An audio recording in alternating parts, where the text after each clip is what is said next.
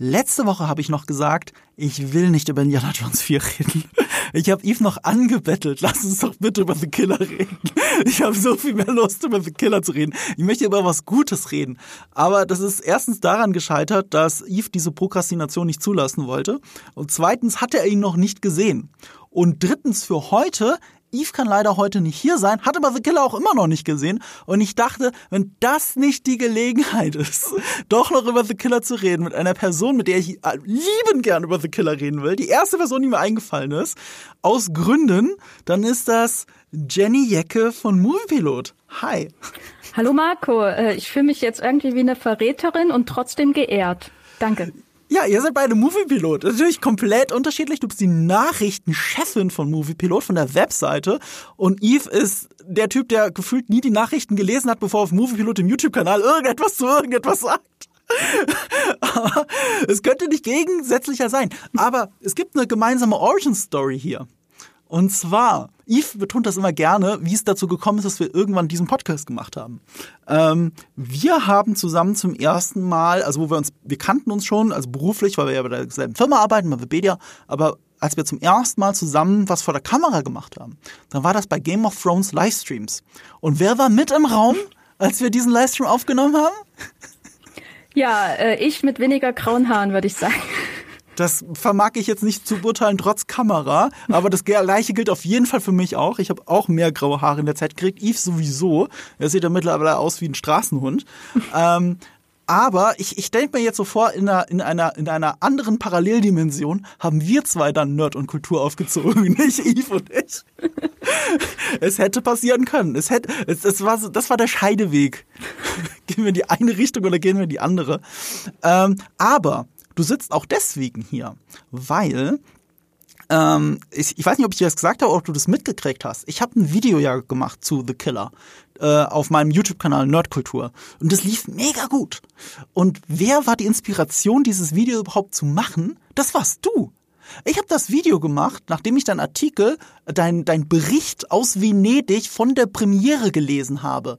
Ich habe das gelesen und war so angefixt davon, dass ich gedacht habe, ich muss ein Video jetzt zu The Killer machen. Ich kannte das Projekt natürlich schon, ich hatte schon große Vorfreude, auch wegen den Trailern und allem. Und dann habe ich so deinen Artikel gelesen und dann war das so der der, das war so der Tritt, den ich gebraucht habe, um mir zu sagen, okay, da steckt eine gute Story dahinter, ich mach das jetzt.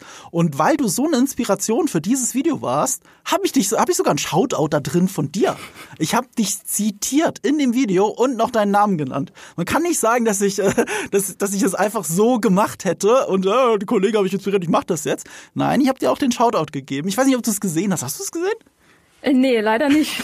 ja, jetzt, hast, jetzt weißt du, was du nach der Podcast-Aufnahme Ja, machst. auf jeden Fall. Und vielen Dank an dieser Stelle. Also das freut mich natürlich immer. Ich muss ja dir danken. Ja, Gerade weil, äh, wenn man bei so einem Festival ist, man ja auch so in seiner eigenen Blase sitzt mhm. nicht in einem äh, WeWork-Space oder ähnliches, aber so ähnlich dann doch. Ich habe zwar keine Yoga-Übungen gemacht, jeden Morgen vor meiner Tat, aber äh, viel, viel sozialer äh, engagiert war ich trotzdem nicht, sondern einfach noch Kino, Kino, Kino. Und da kriegt man die Außenwelt ja auch nicht mit. Ja, das ist man immer sehr im Tunnel. Ich, ich kenne das jetzt eher so von kleineren Filmfesten. Ich gehe ich geh, ich geh ja nicht mal auf die Berlinale. Ich war auch schon ein paar Mal eingeladen. Ich war noch nie dort. Es ist jetzt, es, es passt ja, äh, ich, irgendwie würde es ja passen, weil, weißt du, ich, ich berichte halt über Filme, aber, aber dadurch, dass es so sehr in die nerdige Richtung geht und sowas wie die Berlinale halt nicht, wäre es eine Verschwendung meiner Arbeitszeit. Deswegen gehe ich da nicht hin, auch wenn ich gerne mal würde. Was ich aber gerne mache, ich gehe gerne aufs Fantasy-Filmfest das kann ich besser miteinander vereinbaren, weil auf dem Fantasy Filmfest sehe ich dann auch immer Dinge, die mal relevant für meinen Kanal sein könnten. Ähm, und deswegen kann ich das auch gut für mich verantworten. Aber ich gehe sogar in meiner privaten Zeit, weil es immer abends ist. Ich gehe da, ich da nicht tagsüber hin. Ähm, aber ein bisschen kenne ich den Festivaltunnel. Ich weiß genau, was du meinst. Wenn man drei, vier Mal an einem Tag im Kino war, klingt erstmal paradiesisch, aber es ist auch anstrengend. Ja, vor allem, wenn man ja, äh, wenn man dann von dort auch schreibt, dann eigentlich nur in so einer Gedankenwelt ist, wo man entweder den mhm. Film verarbeitet oder den Film zu Text verarbeitet und dazwischen gibt's noch irgendein trockenes Brötchen, für das du sechs Euro bezahlt hast. Äh, und dann geht's wieder zurück in, dann geht's wieder zurück ins Kino und äh, mehr, mehr Abwechslung ist da nicht, außer wenn du mal einen Aperol Spritz oder sowas hinterkippst. Ich dachte erst, du willst auf eine Metapher hinaus. Da gibt dieses trockene Nein, das Brötchen, trockene, also- das trockene Brot, das wir reinbeißen in müssen. Venedig- Ha, diese harte Arbeit. In Venedig ist man ja auf so einer ähm, Insel, dem Lido, äh, ein, Ja. ein größeres Strandbad, könnte man sagen, noch nicht zum Strandwetter. Und da ist die, das Essensangebot wirklich desaströs. Also man hat da nur Focaccia und äh, Baguettes äh, unterschiedlicher Altersgrade. Und ich als Italien-Liebhaberin komme da auch an meine Grenzen, trotz allem, muss ich sagen. Oh, ja. Also ich war, ich, ich, ich war einmal in Rom, ein ganzes Wochenende, ein langes Wochenende und ich behaupte bis heute, das ist das beste Essen, das ich jemals im Urlaub gegessen habe. Aber es ist auch Rom Ja. und nicht Venedig. Ich, ich stelle mir mal vor, dass es, äh, dass die Konkurrenz eine andere ist. In Rom ist das, das, das, das Tolle, es sind einfach so viele Restaurants, die stehen in so einer unglaublichen Konkurrenz zueinander, dass sie sich preislich unterbieten gegenseitig und trotzdem unglaublich gastfreundlich sind, schön, gemütlich, freundliche Bedienungen. Das ist so, das ist ein Gesamtpaket. Und wenn man dann noch so am Straßenrand sitzt wie Hannibal Lecter und die Welt beobachtet, während man sich äh, gemütlich italienisches Essen reinpfeift, äh, das ist, das, das stelle ich mir toll Solange vor. es nur Äh, nee, italienisches es toll Essen und kein Menschenfleisch ist, würde ich an dieser Stelle sagen. Als großer Fan von Ridley Scott's Hannibal, Shoutout an Ridley Scott's Hannibal. Ich habe auch noch nicht zu Yves gemeint, der ist nicht so schlecht, wie alle sagen. Weil ich mag alle Ridley Scott-Filme, auch seine schlechteren, weil ich denen immer was abgewinnen kann. Und bei Hannibal bleiben sehr viele Sachen hängen. Kommt dann Schweigen der Lämmer ran? Nee, wer kommt das schon? Aber bleiben sehr viele Szenenmomente hängen, auf jeden Fall. Und äh, äh, Menschenfleisch, wenn es italienisches Menschenfleisch wäre, würde ich argumentieren, dass das immer noch als italienisch gilt. Okay, ich sag da nichts zu. Ja, also, also das Essen Venedig wahrscheinlich ähnlich. Ähm, was ich sagen wollte, ist, die Konkurrenzsituation Venedig ist eine andere, weil der Platz so wenig ist. Ähm, vielleicht kann man sich da mehr erlauben. Könnte ich mir vorstellen. Ich war noch nie in Venedig. Ja, also auf der Hauptinsel, wo man die ganzen Sehenswürdigkeiten anschauen kann, da ist es alles sehr, sehr eng und überteuert. Da muss man schon ein bisschen abseits der Wege gehen für was ordentliches. Auf dem Lido ist es eher so Strandbar-Atmosphäre. Und das betrifft auch die Essensqualität. Ähm, nicht so doll. Aber ich äh, meckere auf hohem Niveau. Das äh, Filmfestival von Venedig ist natürlich trotzdem ein großartiges Erlebnis, außer man mag gutes Essen oder Schlaf. Und das liefert mir jetzt die Steilvorlage für das eigentliche Thema dieser Folge, ähm, weil äh, The Killer, du hast ihn in Venedig gesehen, du hast ihn auf der Premiere gesehen, du warst dabei, als diese fünf Minuten oder was Standing Ovations für David Fincher Hm, nee, und nee, seinen nee, Cast nee, da nee, nee, das ist nochmal ein Ah, warst du nicht dabei? Nee, also äh, bei solchen großen Filmfestivals, da läuft das immer so, dass man morgens die Pressevorführung hat, wo die, wo die Aha. coolen Leute in schlechten Klamotten reingehen, also zum Ja. Beispiel ich. Und dann Ja. äh, ist abends die Weltpremiere, wo die uncoolen Leute mit wunderbaren äh, Klamotten reingehen, zum Beispiel, weiß nicht, Michael Fassbender oder so. Wobei der durfte wahrscheinlich gar nicht hin, weil, weil noch gestreikt wurde. Ja. Ich bin immer davon ausgegangen, dass, äh, dass, es, dass es dieselbe Vorführung ist tatsächlich. Ich hatte keine Ahnung. Also du warst nicht bei den, also du hast dich nicht von äh, Standing Ovations blenden lassen, Nein. von einem Premierenpublikum. Nein, äh, das, Okay. äh, da, deswegen muss man diese Zahlen, die da immer bei jedem Festival, vor allem Cannes und Venedig, rausgespuckt werden, auch wirklich mit Vorsicht genießen, weil die meisten Leute, die da sind, sind entweder Mitglieder des Filmteams, Mitglieder Mhm. des Festivals oder Menschen, die einfach happy to be there sind und die Ja. klatschen für alles. Ja, wie eine normale Premiere dann Genau. halt, ne? Weil Premieren hängen wir ja auch so beide rum, ohne Venedig. Äh, okay, ja, ne, genau. Fest, ich, ich finde auch Premierenstimmung muss man immer so mit Vorsicht genießen. Das sind alle ein bisschen positiver. Äh, dann hast du es ja doch unter neutraleren Umständen Ja. gesehen, als ich gedacht hätte. Aber wir haben beide ein ähnliches Problem. Wir haben hier dann anscheinend nicht auf Netflix geschaut. Ich weiß nicht, ob du The Killer seitdem wieder geguckt hast. Ich nicht. Ich hab, ich war jetzt als der, äh, der lief ja eine Woche im Kino auch in Deutschland, was immer ein Signal dafür ist, dass Netflix sich Oscar-Chancen erhofft für den Film. Und ich glaube, es gibt mindestens technische Kategorien, wo er sowieso berücksichtigt werden muss. Ähm, ich habe ihn auch im Kino gesehen. Äh, Ich glaube sogar am letzten, vorletzten Abend, der noch in München möglich war. Und äh, jetzt dann, was waren das? Zwei, drei Wochen später kam dann in, nicht auf Netflix, war aber Netflix auch auf Platz eins. Äh, zum Zeitpunkt der Aufnahme nicht mehr, sondern jetzt auf Platz drei. Aber ich glaube, das war, der war auch zwei Wochen da oben. Also das ist äh, ziemlich gut gelaufen. Ähm, glaubst du, das hat einen Einfluss darauf, wie wir zwei den Film finden? Hast du ihn noch mal im Streaming gesehen? Ich habe ihn tatsächlich nochmal äh, gesehen, also erst unmittelbar nach der Veröffentlichung bei Netflix, weil das Festival eben schon so weit zurückliegt. Und dann habe ich ihn in Teilen tatsächlich nochmal auf dem Handy geschaut. äh, Oh, da habe ich eine Frage für ja, dich. gern. Und zwar, ich konnte das nicht verifizieren, weil ich habe gerade, ich habe einen Funfact gelesen über den Film, den ich sehr faszinierend fand. Ähnlich wie bei Baby Driver soll es so sein, dass wenn du den Film mit Kopfhörern schaust auf Netflix, dass, wenn er nur ein Ohrhörer im Ohr hat, während er durch dieses Zielfernrohr schaut. Du erinnerst dich am Anfang, ja. das Attentat? Er schaut durch das Zielfernrohr, er hört Musik dabei ähm, dass immer wenn, immer wenn die Ego-Perspektive oder die subjektive gezeigt wird, hörst du die Musik ja lauter und immer wenn die Kamera rausgeht, hörst du sie leiser. Also hörst du sie so, als würdest du neben ihm stehen. Und wenn die subjektive kommt, hörst du die Musik so, als wärst du selbst der Killer, was halt eine interessante Wahl ist natürlich von Fincher. Und es ist wohl so, angeblich, dass wenn man den Film mit Kopfhörern schaut, dass dann auch nur, ich glaube, der rechte ist es, das rechte Ohr die Musik hat, weil er nur im rechten Ohr die Musik drin hat in, in ihr. Angeblich, ich habe das jetzt aber gerade, ich habe das gerade gelesen und habe das vor der Aufnahme probiert am Laptop und mit Kopfhörern und da war es nicht so, da war das Stereo-Sound. Jetzt kann es natürlich sein, dass es nur die Handy-App erkennt. So, so dass das nur auf der mhm. Handy-App zum Beispiel ähm, durch das Erkennen der Headphones oder was auch immer, dem PC ist es egal, ob es Headphones sind oder nicht. Das ging bei mir über den Monitor raus, über den zweiten Monitor und so weiter, obwohl es am Laptop war. Das erkennt der nicht. Woher soll der wissen, dass ich gerade, also woher soll Netflix das wissen, dass ich gerade mit Kopfhörer anschaue? Ich könnte mir aber vorstellen, dass es beim Handy so ist, dass dann Stereo-Sound nicht mehr Stereo ist. Weißt du das? Hast du diese Szene auf dem Handy gesehen? Also ich saß gestern in der Regionalbahn und da war es etwas lauter.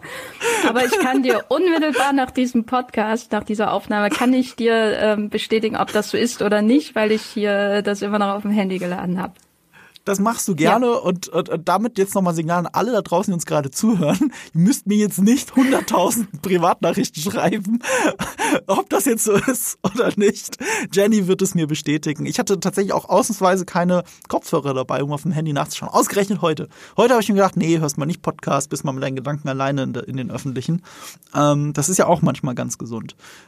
Okay, ähm, du hattest auch eine interessante Formulierung drin, die ich direkt von meiner Überschrift übernommen hatte äh, bei dem Video, nämlich, dass dieser Film den Netflix-Fluch brechen würde. Was ist denn der Netflix-Fluch in deinen Augen? Also der Netflix-Fluch in meinen Augen ist äh, viel Geld, äh, wenig was hängen bleibt, vereinfacht mhm. gesagt. Also Netflix hat eben seit der Forcierung der Produktion von Original Content. Also vorher haben sie nur lizenziert, zum Beispiel NBC-Serien oder Warner-Filme oder was weiß ich. Und dann haben sie eben entschieden, selber zu produzieren. Kennen wir ja alle. Jede Woche kommt irgendwas Neues, manchmal schon Mittwoch, man Freitag, ständig neuer Netflix-Content. Man hat gar keine Übersicht mehr. Es würde viel, viel Geld hineingeschossen. Und wenn wir aber zurückschauen, äh, bleibt so ein bisschen gerade bei den Filmen auch der Blick zurück nicht in Zorn, aber mhm. einfach in Verwunderung. Was, was ist da eigentlich von geblieben? Also es gibt natürlich so Standout-Oscar-Filme wie Roma zum Beispiel von Alfonso Cuaron, äh, der eben zum Netflix-Katalog exklusiv gehört, oder auch sowas wie äh, Martin Scorsese's äh, The Irishman. Mhm. Aber wenn man so auf gerade auch die Genreunterhaltung von Netflix schaut, dann hat man oder bleiben mir zumindest Filme wie äh, Wet Notice in Erinnerung. Mhm. Oder The Grey mhm. Man, Filme, die ich regelmäßig googeln muss, damit ich den Titel nicht falsch sage. Ich wollte gerade sagen, oder nicht in Erinnerung. Genau, Heart of Stone mit äh, Gal Gadot erst dieses Jahr. Wer erinnert sich nicht? Ja. Und der Netflix-Fluch bezieht sich so ein bisschen darauf, dass Riesenstars angeworben werden, große Regisseure teilweise auch. Also ich halte jetzt nicht wahnsinnig viel von ihnen, aber die Russo-Brüder sind ja eigentlich äh, die verantwortlich für einige der erfolgreichsten Hollywood-Filme aller Zeiten, also die Avengers-Filme. Mhm. Und die kommen dann zu Netflix und niemand interessiert sich so richtig dafür. Es werden immer große Franchise angekündigt, die nirgendwo hinführen. Ähm, und die zwar dann, die Filme landen in der Top Ten, aber mein Eindruck ist so, und da bin ich auch nicht da alleine, damit, dass sie eigentlich äh, keine Resonanz haben. Und das gehört mit mhm. zu diesem Fluch, dass Geld allein eben nicht reicht. Und das hat auch Netflix, glaube ich, mittlerweile erkannt. Natürlich auch äh, vor allem aufgrund ihres Börsenkurses in den letzten zwei Jahren und dann auch dementsprechend zuletzt einen Sparkurs eingeführt. Und The Killer ist eben ein Film, wo ich denke, dass er zeigen kann, wie Netflix auch funktionieren könnte. Nicht günstiger, aber besser, würde ich sagen. Aber günstiger schon, oder? Also ich ja. weiß nicht, wie hoch war das Budget von also, Killer? Es kann nicht äh, so teuer Zahlen, gewesen sein wie Red Notice. Ich habe Zahlen gelesen Richtung 170 Millionen. Was? Ja. Also, was? Okay, das, das hat mich jetzt, das überrascht mich jetzt wirklich. Ja, Also ähm, damit habe ich jetzt nicht gerechnet. Aber ich guck mal, was IMDb meint, weil ich habe es ja eh gerade auf. Äh, wegen Cast, da muss ich mal nachgucken bei den Namen. Ähm, holy moly.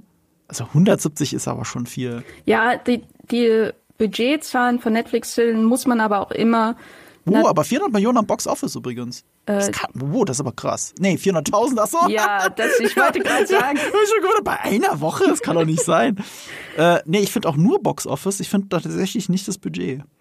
Oder ich, oder ich muss wirklich dafür IMDb Pro installieren, dann, dann bin ich aber angepisst, weil damals ging das ging doch immer. Ähm, also ähm, bei bestimmten Seiten wird 175, 170 angegeben. Das sind aber alles natürlich nur Gerüchte. Das sind Dinge, die in einem Deadline-Artikel mal nebenbei erwähnt werden oder so. Das große Budget bei Netflix-Filmen, das muss man natürlich aber auch immer vor dem Hintergrund sehen, dass ähm, Netflix die Schauspielenden ja nicht durch äh, noch Jahre später durch DVD-Verkäufe oder ähnliches an dem Gewinn beteiligt oder überhaupt an einem Gewinn beteiligt. Es gibt ja keine Box-Office-Einnahmen außer diese 400.000, sondern dass quasi ein Michael Fassbender, wenn er da unterschreibt, dass er äh, quasi vor, von vornherein die ganze Gage bekommt, die er dafür bekommen wird. Ähm, und deswegen muss man immer vorsichtig sein ähm, bei Netflix-Filmen, wenn da wieder von dem teuersten Netflix-Film gesprochen wird, der 200 Millionen kostet, dann schaut man ihn an und fragt sich, warum sind die Effekte so furchtbar? Ja, weil das Geld woanders reingeflossen ist. Alle großen Namen, alle above the line Names sozusagen, die auf dem Poster stehen, bekommen ihre komplette Gage, bevor der Film überhaupt fertig ist. Das ist echt ein guter Punkt, über den habe ich nie nachgedacht. Wobei aber Gewinn, direkte Gewinnbeteiligungen sind ja sehr selten. Da musst du ein Robert Downey Jr. sein und sagen können, ey, Avengers Endgame wird ohne mich nicht erfolgreich. Dann kriegst du eine direkte Gewinnbeteiligung. Aber, aber mindestens diese indirekten Gewinnbeteiligungen wie Boni, die mit dem Erfolg des Genau, Films oder eben äh, auch Heimkino dann noch Jahre später. Das gehört ja alles zum Vertrag, deswegen haben die Schauspielenden ja jetzt Mhm. auch gestreikt. Glücklicherweise jetzt nicht mehr. Ähm, das ist ja auch einer der Gründe, warum sie gestreikt haben, weil das bei Netflix ja nicht mehr mit drin ist. Ähm, und das bei Netflix keine Zahlen rausgegeben hat, um eben zu verhindern, dass jemand kommt und Mhm. sagt, hey, ich bin, mein Film ist seit Woche in der Top Ten. Warum kriege ich äh, jeden äh, einmal im Monat einen Scheck mit fünf Dollar? Mhm. Ja, wobei da mal fair sein muss, es liegt ja auch ein bisschen an den Verleihern, weil diese Filme oder diese Serien, also Breaking Bad ist ja ein gutes Beispiel dafür, unglaublich erfolgreich äh, auf Netflix und ähm, äh, wie heißt der nochmal, äh, der, der äh, Jesse gespielt hat? Aaron äh, Paul. äh, Aaron Paul hat ja so schön gesagt, er kriegt ja keinen einzigen Cent davon für Netflix, von Netflix. Das ist richtig, aber es liegt ja daran, weil AMC ihn bezahlt. Und AMC kriegt Geld von Netflix. Aber es, es stimmt auch wieder, AMC oder generell die Schauspielergewerkschaft hatte ja auch kein, kein einheitliches Verfahren dafür, wie geht man denn damit um. Und natürlich kriegt er dann so gut wie nichts von AMC dafür, dass es auf Netflix gut läuft. Und er müsste mindestens von AMC sehr viel dafür, dafür kriegen, dass es gut auf Netflix läuft. Und äh, das ist jetzt das ist hoffentlich alles ein Stück weit gerechter. Na, mal schauen. Mal schauen. Ich finde, den Netflix-Such hast du schön formuliert. Ich würde noch ein paar Sachen dazu setzen, im Kontext aber von The Killer, über den wir ja immer noch inhaltlich noch kein Stück weit geredet haben. Kommt alles noch, keine Sorge. Im Zweifelsfall habt ihr ihn eh gesehen, weil er ist ja auf Nummer eins gewesen in Netflix Deutschland. Ähm, was ich noch dazu rechnen würde, das, was du sagst, diese Genrefilme, das ist ein wichtiger Punkt. Ich glaube, die meint man meistens mit Netflix-Fluch. Weil es gibt ja so viele Egal-Komödien auf Netflix. Da regen sich auch weniger Leute drüber auf und die sind aber auch trotzdem weit oben in den Netflix-Charts, weil Netflix genau weiß, die, das Zeug wird ja geguckt. Ich kann Kevin Hart-Komödie machen, die kein Mensch äh, in Rezension groß berücksichtigt, über die Menschen wie wir nicht in Podcasts reden werden, aber die werden geguckt.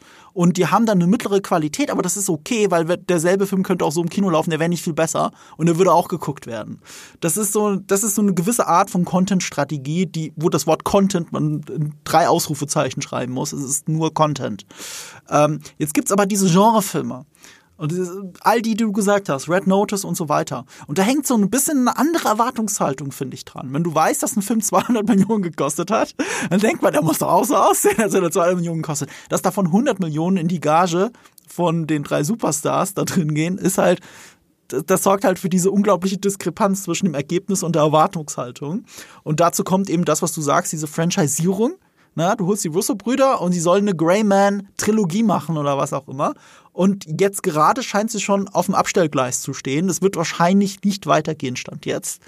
Ähm, hat, wie du gesagt hast, mit diesem Sparkurs zu tun. Ich würde ihn umformulieren. Es ist eine neue Strategie. Es ist nicht unbedingt ein Sparkurs, sondern ein, okay, wir haben jetzt das, das Geld mit, mit, den, mit, mit vollen Händen aus den Fenstern geworfen, die ganze Zeit. Jetzt müssen wir mal gucken, ob wir wirklich etwas machen wollen oder nicht und ob es sich lohnt oder nicht. Es geht nicht nur mehr ähm, um Prestige, sie müssen jetzt auch äh, gewinnorientierter denken, weil das ein Konzern ist, der ja, glaube ich, noch nie Gewinn gemacht hat, seit er aufgehört hat, DVDs zu verleihen. DVDs. Auf dem Postweg, wie uns Scott Pilgrim gerade auch nochmal erinnert, die Serie. Ähm, und dann kommt noch dazu, und jetzt gilt jetzt nur speziell für The Killer, es ist auch noch eine Comic-Verfilmung. Und Comic-Verfilmungen leiden ja eh schon unter einem eigenen Fluch. Wenn es nicht gerade Marvel oder DC draufsteht, dann ist das doch eigentlich schon zum Scheitern verurteilt. In der Regel. Abgesehen natürlich von den Comic-Verfilmungen, von denen viele Leute nicht wissen, dass sie Comic-Verfilmungen sind, wie Man in Black oder sowas. Aber die meisten Sachen, hu, da ist schon, da hängt schon das Damoklesschwert über dem Kopf. Ja, also da, hat man eine Fangemeinde vom Comic, die dann sowieso damit unzufrieden sein wird. Und ich habe hier eigentlich noch gar nichts Negatives gehört über, äh, über The Killer von der Fangemeinde. Vielleicht ist die auch gar nicht so groß, weil es ein französischer Comic ist, französischer Graphic Novel.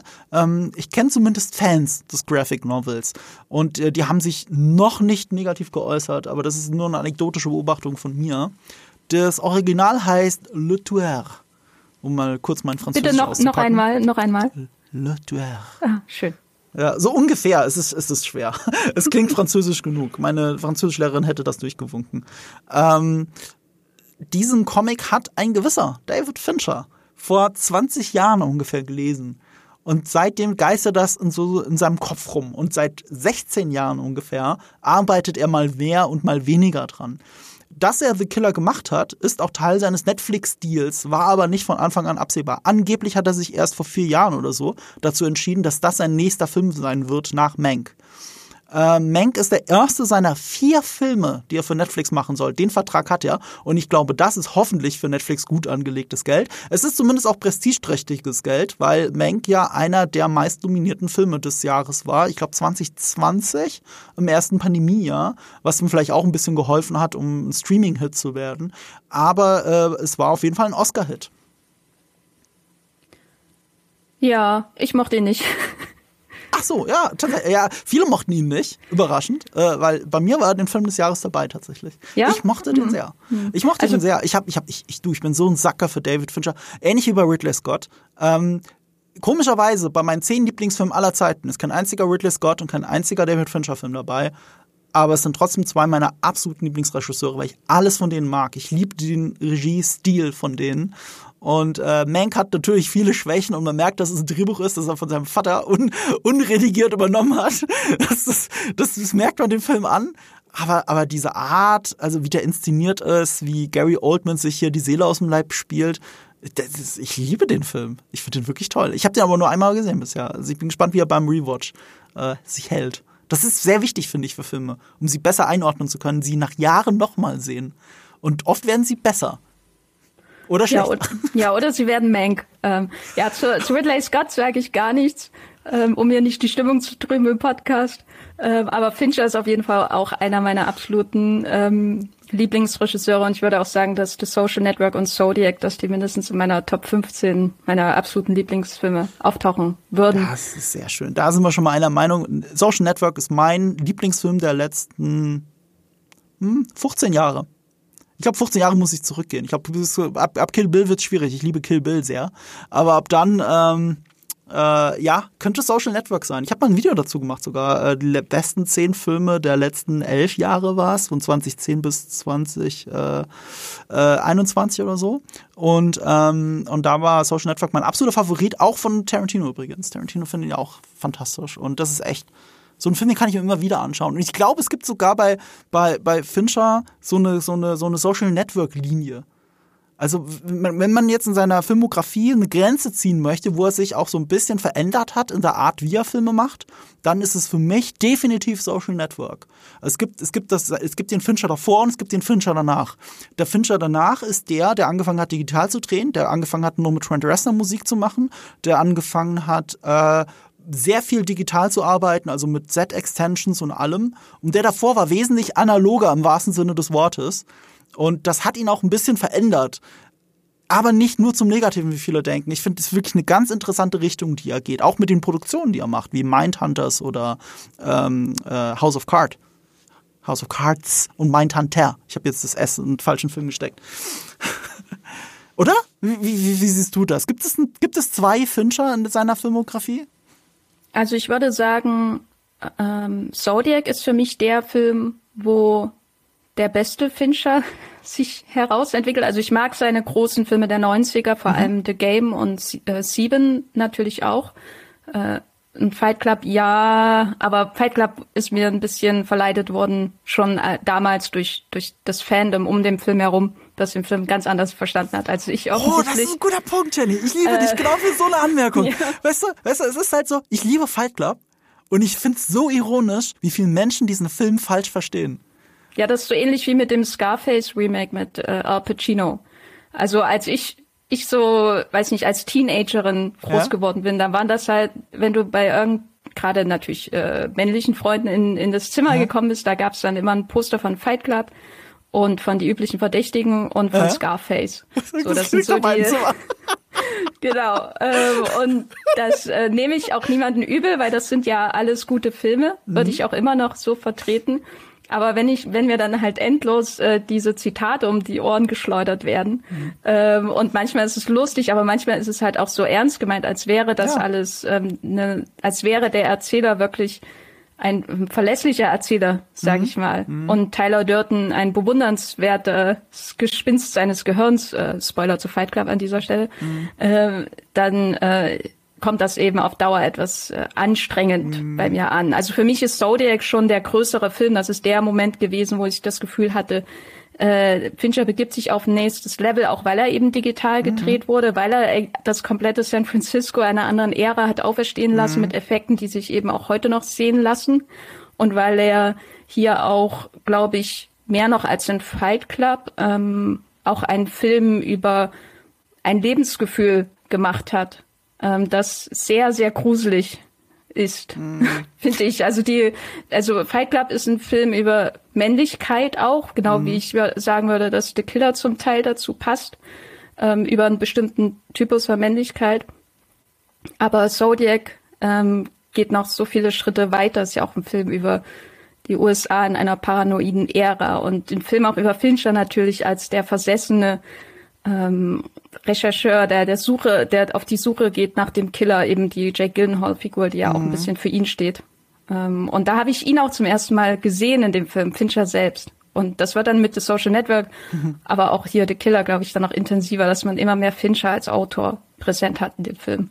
Schon. Vor allem, wenn man weiß, ja. wie, wie versessen er auf Details ist. Ja. Ja, ich meine, es ist immer noch wichtig, ich glaube, Tarantino sagt das auch immer, Fincher ist halt kein Autorenfilmer, trotzdem kein klassischer, aber du hast recht, ab Zodiac ist er mehr der Autor dahinter, auch wenn er nicht der Autor ist. Das stimmt schon. Und du hast auch recht, Zodiac ist als Period Piece ähm, schon eine starke Veränderung für ihn und sein Schaffen.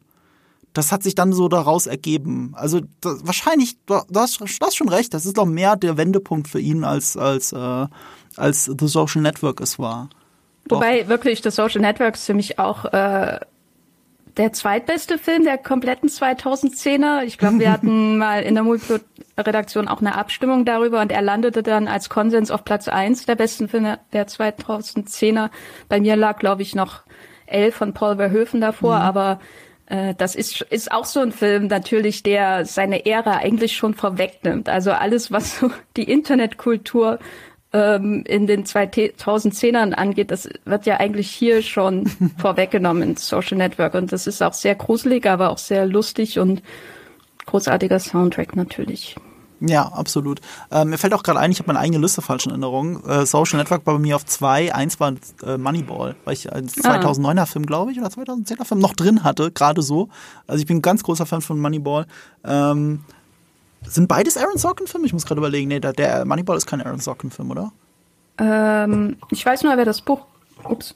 Ich weiß nur, wer das Buch geschrieben hat, aber. Dass ich das jetzt war nicht Michael Lewis, aber das Drehbuch glaube ich nicht. Aaron nee, Sorkin, eben, das oder? ist, das ist, das ist nicht Aaron Sorkin. Doch, es ist Aaron Sorkin.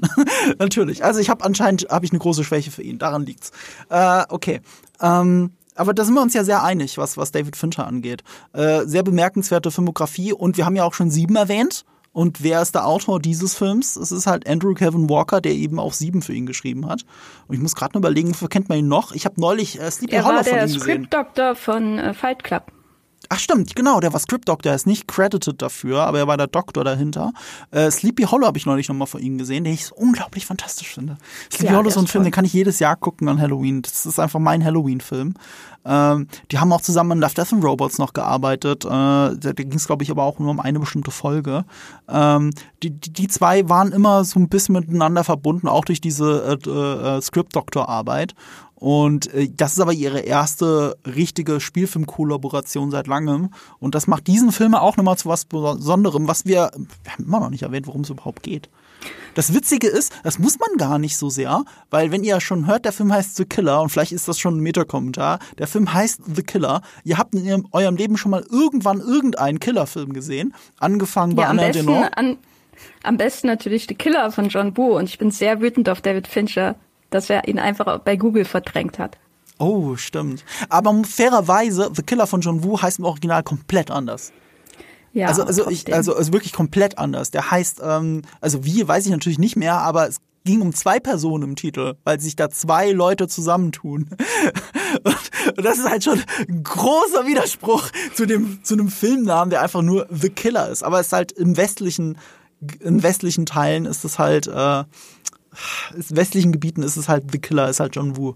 Und das ist halt, aber es ist auch ein unglaublich generischer Name und es passt aber so gut zu dem Film hier. Weil ja auch jede Figur so benannt ist. Weil wir haben The Killer, wir haben The Lawyer, wir haben The Brute, The Expert, The Client und ich habe bestimmt noch irgendjemand vergessen. Also mich würde nicht wundern, wenn in den Credits äh, die Freundin The Girlfriend heißt. das weiß ich nicht. das wäre lustig. Also es gibt auf jeden Fall noch ähm, The Dominatrix.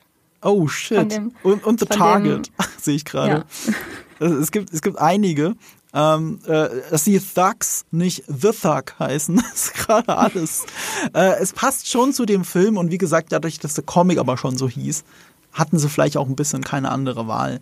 Ähm, die Musik, wieder Trent Reznor und Atticus Ross, äh, machen ja Musik, also Filmmusik seit äh, Social Network vor allem auch zusammen mit ihm. Ich glaube, derzeit auch zwei Oscars jeder gewonnen. Die machen immer unglaublich gute Musik zusammen und vor allem in Kombination mit David Fincher. Äh, man muss aber dazu sagen, Musik ist ja nicht nur von denen, sondern von The Smiths, von der Band. Die Idee dahinter war von Trent Reznor selbst. Das war nämlich eine Entscheidung der Post-Production. Die wussten weder im Drehbuch noch beim Dreh, was für Musik der Killer eigentlich hört. Und äh, Trent Reznor auf die Idee gekommen, äh, The Smiths zu verwenden, auch weil es irgendwie ironisch ist irgendwie ist es, es ist halt lustig, dass er diese Musik dabei hört, während er Menschen umbringt. Und dass es dann auch nur diese Musik ist in seiner Playlist. Es passt unglaublich gut, wenn man den Film sieht. Ja, es ist auch so ein bisschen, äh, es hat was Generisches, dass jemand in seinem Alter mhm. The Smiths hört. So, also es ist wie so das Poesiealbum von allen Menschen aus seinem Schuljahrgang. Da steht wahrscheinlich überall, wenn sie 14 sind, äh, drin The Smiths. Und das hat er halt nie aufgegeben, weil sein Leben darüber hinaus ja jetzt wenig individuell gestaltete Inhalte hat, die ihm Eigenschaften verleihen in irgendeiner Form. Also er sagt ja nicht, ja, in meiner Freizeit äh, spiele ich mhm. gern Pool oder so, äh, Billard oder was weiß ich, oder ich falte gern Origami, mhm. sondern er hat ja, er ist ja ein Mann ohne Eigenschaften und Hobbys. Mhm. Und deswegen passt The Smiths, finde ich, sehr gut, auch weil, weil ich mir manchmal vorstelle, du brauchst schon jemanden wie Morrissey, der dir die ganze Zeit ins Ohr säuselt, um äh, deinen Puls immer auf 60 zu halten und so, so eigenschaftslos zu sein. So. Ja, das stimmt. Ja. Ne? Es passt auch zu seiner Verkleidung. Es gibt diesen wunderbaren Kommentar und das in einem deutschen Kino zu sehen, war halt sehr lustig. Wir haben ihn in einer Frau geguckt, äh, also in Originalsprache, aber in einem deutschen Kino. Und die Stelle, an der er sagt, dass er sein sein, äh, sein Outfit angelehnt hat an einen deutschen Touristen, weil niemand möchte mit Touristen reden. Und er sieht halt auch wirklich aus wie so ein deutscher Tourist. Man, kann's, man kann nicht mit dem Finger genau drauf zeigen, was es ist. Weil äh, ist es der Hut vielleicht schon? Ist es nicht derselbe Anglerhut wie der Typ, der die Polizei rufen will, als er in diesem Interview angequatscht wird? Sie dürfen mich nicht filmen. Ist es nicht genau das Outfit? Es fehlt nur die Sonnenbrille. Ähm, nee, weil er trägt doch, er trägt ja viel Sonnenbrille. Eigentlich ist es genau das Outfit. Äh, ich würde dem deutschen Touristen jetzt nicht diese Musik unterstellen, aber sie, sie passt sich trotzdem sehr gut dem Outfit an. Dieses generische dieser Mit-40er, den man nicht so richtig zuordnen kann. Ja. Ja, ist das, wenn du dich bei Spotify anmeldest und dein Alter eingibst, was dir als erstes vorgeschlagen wird. Bitte hört Smiths durch. Das kann sein. Trotzdem habe ich mir die Playlist vorhin habe ich mir abgespeichert, aber ich gehe auch langsam auf dieses Alter zu, deswegen, äh, was soll ich tun? Ich kann mich ja nicht dagegen wehren. Also noch trage ich den Hut nicht, das ist aber auch schon alles.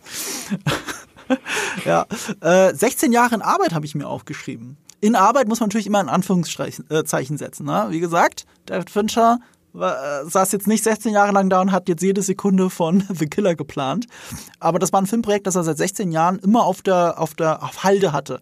Daran mache ich was, da, da gucke ich mal. Da hat er mit Brad Pitt lange Zeit drüber geredet, dass Brad Pitt die Hauptrolle spielen würde. Brad Pitt fand sie aber zu nihilistisch. Also er wollte anscheinend nicht The Smiths die ganze Zeit hören. Es, äh, äh An vor, vor zehn Jahren hätte es ganz gut gepasst, finde ich. Der Brad Pitt von heute ist nicht The Killer. Sehe ich auch gerade nicht. Oder du, wie siehst ja, du das? Äh, ich, ich, ja, vor zehn Jahren hätte ich mir auch so ein etwas äh, weiß nicht, un seltsam in der Realität enthobenen, gefühllosen Mann da vorstellen können, den mhm. Brad Pitt. Äh, das erinnert so ein bisschen auch an Benjamin Button als Killer mhm. sozusagen. Aber jetzt finde ich es schon irgendwie ironisch, dass Brad Pitt den ähm, Killer mit tut, den Bullet Train spielt, aber da ist er so ein, so ein, ja doch witzelnder äh, mhm. Typ, also eine ganz andere Art von Killer einfach. Und ja. aber auch wieder mit dem Buckethead obendrauf. äh, sehr schön, aber es sind natürlich jetzt völlig unterschiedliche Typen. Also Pitt hat sich da, glaube ich, auch so ein bisschen ähm, ein größeres Rollenspektrum erspielt in den letzten zehn Jahren. Ja, ja, genau gerade wenn du zehn Jahre zurückgehen würdest, dann würdest du sagen, okay, der Typ aus Sieben, der Typ aus Fight Club, natürlich spielt er jetzt auch The Killer für David Fincher. Das, das passt ja wie die Faust aufs Auge. Und dass es jetzt eben nicht so ist. Und jetzt ist es Michael Fassbender. Und das finde ich aus zwei Gründen interessant. Das eine ist, Michael Fassbender habe ich schon immer als Killer oder Agent gesehen. Das, was heißt schon immer? Das liegt daran, äh, zum einen, weil ich First Class liebe. X-Men First Class ist einer meiner absoluten Lieblings-X-Men-Filme. Und äh, da ist er ja schon als Killer, als Rächer unterwegs um sich für den Holocaust zu rächen an seinen Peinigern. Und das hatte ja schon immer eigentlich diese alten James Bond-Vibes, weil du gerade in die 60er Jahre zurückgehst, in Connery, da war jeder, jeder, fast jeder Bösewicht war noch ein Ex-Nazi oder hatte zumindest was mit Nazi-Gold zu tun. Also äh, das schwappte noch so rüber aus den alten Ian Fleming-Romanen. Ähm, und das andere ist Haywire von Steven Soderbergh, den ich sehr mochte. Und da spielt er ein Verräter, der sich dann irgendwann in einer, finde ich, legendären Szene am Hotelzimmer prügelt mit äh, hier Cara Dune aus Mandalorian. Wie heißt sie nochmal? Gina Carano. Ja, Gina Carano. Die war damals sogar mit, weißt du, mit wem die damals zusammen war? Ein bisschen Tratsch auspacken.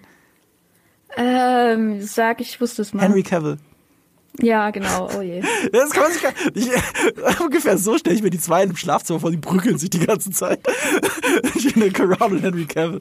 Irgendwie so. Aber das war so eine Szene. Ich habe diese Szene gesehen und habe damals gedacht, Michael Fassbender muss der nächste Bond werden. Wenn Craig na wirklich nach drei Filmen aufhört, wie er es ja immer machen wollte, was er nie gemacht hat, aber wenn Craig rechtzeitig aufhört, dann muss Michael Fassbender der nächste Bond werden. Jetzt haben wir aber diesen, diese Absprungzone verpasst. Ich glaube, Fassbender ist kurz vor dem 50. Damit wird er definitiv ja. nicht der nächste Bond. Ähm, aber in einem dunklen Paralleluniversum oder einem sehr schönen Paralleluniversum ist das halt geworden. Und äh, ich finde es ein bisschen schade, dass es nicht passiert ist. Aber hier, hier sieht man so eine Antithese davon. James Bond ist halt auch ein Killer, ist ein Mensch mit Lizenz zum Töten. Es könnte genauso gut das hier sein. Lust ist es ein James Bond ohne Persönlichkeit. Aber diese toxische Männlichkeit, die in ihm steckt, die steckt ja auch in James Bond drin. Also irgendwo passt es dann doch ganz gut. Was auch noch was man noch dazu sagen muss, ist, dass es ähm, ein Comeback von Michael Fassbender ist. Der hat sich ja vier Jahre zurückgezogen. Das letzte, was er gemacht hat, war Dark Phoenix. Und ich glaube, der kam ja auch später raus, als er kommen sollte, wegen den ganzen Problemen und Nachdrehs. Der hat es sich zurückgezogen und ist in der Zwischenzeit Rennfahrer gewesen. Ja, das, also ich muss ja sagen, ich bin Motorsport-Fan. Und ich, ich schaue mir jedes Jahr die 24 Stunden von Le Mans an. Und um die Rennfahrerkarriere von Michael Fassbender ähm, zusammenzufassen, empfehle ich an dieser Stelle einen YouTube-Film, der ist erst kürzlich bei YouTube kostenlos verfügbar. Von Porsche? Geworden, der heißt, ist das der von Porsche? Genau, der Road to, genau, Road to Le Mans Film, ja? weil wenn man ihn nur äh, auf, in, bei Le Mans sieht, dann ohne Spoiler ist man nicht sehr beeindruckt. Mhm. Ähm, durch das Ende seiner Rennen. Mhm. Äh, aber wenn man den Film schaut, hat man sehr, sehr gute Einblicke in seine Psyche und man sieht erst, was das für eine riesen Herausforderung ist, sozusagen als jemand, der als Kind mal ein Kart gefahren ist, äh, da mhm. einzusteigen in professionellen Motorsport als Anfänger und Amateur auch. Mhm. Und den kann ich wirklich empfehlen. Spielfilmlänge kostenlos, Michael Fassbender, Road to Le Mans. Ich habe ich hab, ähm, äh, das als Videoreihe gefunden, also so 10 Minuten Schnipsel. Und äh, witzig, dass du das erwähnst, weil ich habe davon auch einiges gesehen, weil zu dem Zeitpunkt, als ich mein Killer-Video gemacht habe, gab es nur diesen Teaser. Es gab sonst nichts, es gab keinen richtigen langen Trailer, es gab keine Clips, es gab keine Featurettes dazu. Was es aber gab, war ein Teil von diesem äh, Road to Le Mans, der hat sich damit beschäftigt, dass er aber noch einen Film dreht in, dieser, in ja. diesen vier Jahren mit, mit David Fincher. Und da sieht man auch, Fincher-typisch, wie viel, äh, wie viel eigentlich im Studio gedreht wurde, weil er ja mittlerweile der Meister des Fakens von Kulissen ist. Ähm, aber so, dass man es oft nicht sieht. Und die haben ja, fast alles, wo er im Auto sitzt und äh, äh, gefühlt einsteigt und aussteigt, ist in Wirklichkeit äh, im Studio passiert, auch wegen der Pandemie. Und äh, da haben die das da gedreht und dann hat er sich da hingesetzt, auch über den Film geredet. Das war das meiste an Featurette, was ich gefunden habe, an Informationen zu dem Film. Und es war nicht von Netflix, sondern es war von, es war, es war ein Porsche Werbefilm. aber, aber es war echt gut gemacht. Ich kann es auch an der Stelle empfehlen, tatsächlich. Und, und es zeigt so ein bisschen die Faszination hinter Rennen, Rennfahrern. Also ich gucke ja auch kein Rennen, gar nicht, aber ich liebe den Film äh, Ford wie Ferrari. Das ist so ein Film, der trifft genau mein Herz. Ähm, und, und den, also da kann man sich auf einmal mit einem Sport identifizieren, mit dem man sich sonst gar nicht identifizieren kann. Und zeigt so ein bisschen, warum wir eigentlich Sport gucken. Sport hat ja mehr mit dem Storytelling drumherum zu tun. Also ich weiß nicht, wie es bei dir ist, aber du kennst ja doch die liebe Kollegin Laura Samide, die jetzt bei Jellyfish mhm. ist. Die ist der größte Formel 1-Fan, den ich kenne holy shit, ist die ein Freak, wenn es um Formel 1 geht. Und was, was sie da alles weiß, das denkt man nicht, weil äh, ich glaube, sie hat einen Führerschein, aber sie hat kein Auto in, in Berlin, nicht, dass ich wüsste. So, und du denkst nicht, dass, dass dieser Mensch dann Formel 1-Fan ist. Und immer wenn ich Laura über, über, über ähm, äh, Formel 1 reden höre oder wenn ich in meinem Freundeskreis wegen Fußball, ich bin auch großer Fußballfan, reden höre, man merkt, dass es in Wirklichkeit um Storytelling geht. Und dass dieses Storytelling ist, eigentlich ist alles ein großes Soap-Opera und wir, wir interessieren uns für die Hintergründe und wer Beef mit wem hat, äh, warum jemand macht, was er macht, das, was du sagst, die Einblicke in die Psyche, das macht, dieses Storytelling macht Sport aus. Und das dann durch diese Doku zu verbinden mit dem, wie ein Schauspieler denkt, der einen Killer spielen soll, das war eine besondere Überschneidung, die ganz gut gepasst hat. Weil, weil das war beides so ein Fokus. So ein ganz kranker Fokus. Vielleicht eine, äh, ein interessanter Fakt, der auch zu The Killer passt, und zwar der Kameramann Eric Messerschmidt, der hat jetzt auch die Kamera geführt bei äh, Michael Manns Ferrari, äh, in dem es ja auch um Langstreckenrennen Oh, den geht. will ich auch sehen, ey. Ähm, und der auch in Venedig lief. Äh, und ja. Wie fandest du ihn? Ach, ich fand den super. Also, oh, weil er auch so komplett. Oh, das freut mich so. Ich habe so viele gemischte Kritiken gesehen und wenn du den gut fandest, dann Ja, einfach weil weil er sich so radikal abwendet von seinem digitalen Kino, was ich liebe. Ach, ah, okay. So, also ich liebe das. Und als ich in Ferrari erstmal drin saß in den ersten zehn Minuten, dachte ich, wer hat Michael Mann ausgetauscht auf die Geschichte? Das fühlt sich ganz anders an. Aber das, äh, wie sich das dann entwickelt und dann auch zum Thema passt und das Thema ähm, fördert und die Herausarbeitung des Themas, die Herausarbeitung der Auseinandersetzung mit Enzo Ferrari und auch dem Rennsport und ja. der Frage, wer macht denn sowas? Wer ist denn so doof, in solche Maschinen zu steigen ohne ja. Gurte und andere Sicherheitsvorkehrungen? Das ist schon sehr, sehr schön, das anzuschauen. Es gibt nur eine einzige Sache, die ich wahrscheinlich nicht überwinden kann. Ich finde es immer komisch, wenn Leute Akzente faken. Und zwar so durchgehend. Der Film spielt ist, in Italien. Ist House of Gucci nicht dein Lieblingsfilm? House of Gucci halt. Also, ich mag House of Gucci, aber der ist im Original schwer zu ertragen. Ich also, finde, das macht alles nur noch besser. Es, es macht es lustiger, das, das gebe ich zu. Also wenn dann Jared Leto durchdreht und anfängt zu tanzen mitten im Dialog, dann denke ich so, ja, ich muss zugeben, durch den, durch den Akzent wird's besser. Aber ich weiß nicht, ob ich das in Michael Manns Ferrari auch gebraucht hätte. Aber jetzt hast du mir gerade was Interessantes gesagt, weil Erik Messerschmidt, ähm, Ich finde, der ist ja berühmt für seine digitale Kamera. Ich meine, für Mank hat er einen Oscar gekriegt dafür. Also, also Ferrari ist nicht digital oder hat nur einen anderen Look äh, dafür, sieht, dass es digital er, ist? er, er hat auf jeden Fall einen ganz anderen Look. Ah, also es sieht okay. Mhm. viel wärmer aus, viel mehr Biopic hier, sag ich mal, als wenn ich das mit Ali zum Beispiel vergleiche. Mhm. Oder halt, äh, wie du sagst, mit den allen, die, gerade Period Pieces sind ja auch, wenn sie von Michael Mann sind, wie dieses äh, Ding, wo Christian Bale und äh, Johnny Depp aufeinander losgehen. Dass das digital gefilmt ist, passt nicht zu dem, was du siehst. Dass das so aus, also zu Miami Vice passt es perfekt. Dieses Authentische, dass da eine Schießerei irgendwo in so einem LA in so einem Straßenschlucht ist und dass das dann so wirkt, als hätte es jemand ein Handy schnell mitgefilmt. Das macht es authentisch. Aber wenn das Gangster in den 20er Jahren machen, dann wirkt das halt albern. Das wirkt falsch Naja, irgendwie. ja.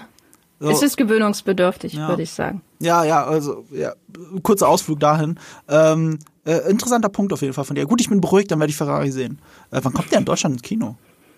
Äh, Ich weiß gar nicht, ob der überhaupt schon Verleih hat. Der hat ja auch kein großes Studio hinter sich in den USA, sondern nur Neon, den Verleih. Okay. Naja, okay. Wir werden es im Auge behalten, weil ich will den unbedingt sehen. Ich liebe das Poster. Das ist ein Poster, das ist ein Scarface-mäßiges Poster, das würde ich mir auch unreflektiert an die Wand hängen. Das finde ich ganz toll. Äh, ich mag ja auch Adam Driver, Star Wars 8 deswegen. Ähm, aber ich mag einfach Adam Driver, egal was er spielt. Ich finde den immer gut. Ähm, ich habe auch noch eine Fassbinder-Anekdote und ich weiß, ich, ich gehe da mit jedem auf den Keks, äh, der diesen Podcast schon lang genug hört, weil ich habe das bestimmt schon dreimal erzählt. Ich habe es letzte Woche bei Indiana Jones kurz erwähnt. Eigentlich hat es Eve erwähnt, aber ich habe halt eine ähnliche Anspielung gemacht. Ich muss es jetzt trotzdem erzählen. Erstens, weil es zu diesem Film passt, weil es zu Michael Fassbender passt. Zweitens, weil ich deine Reaktion sehen will. also, der schauspielerisch beste Film, den Michael Fassbender je gemacht hat, ist... Oh, Hunger? ich hätte Shame gesagt. Ja, Shame mag ich nicht. Ach so, echt? Okay. Ah, okay, okay, okay, okay. Ich finde Shame ist, äh, ich finde, ich finde sogar ähnlich gelagert wie The Killer. Diese, diese, dieser Ja. Fokus auf diese eine fragwürdige Person, wie sie tickt und dass auch vieles äh, selbst erarbeiten muss, dass du glaubst, sie zu verstehen. Ähm, ähm, ich finde das schon, ich finde, ich finde das ein sehr vergleichbarer Film. Von allen anderen Filmen, die er je gemacht hat, ist das, finde ich, der vergleichbarste. Oder?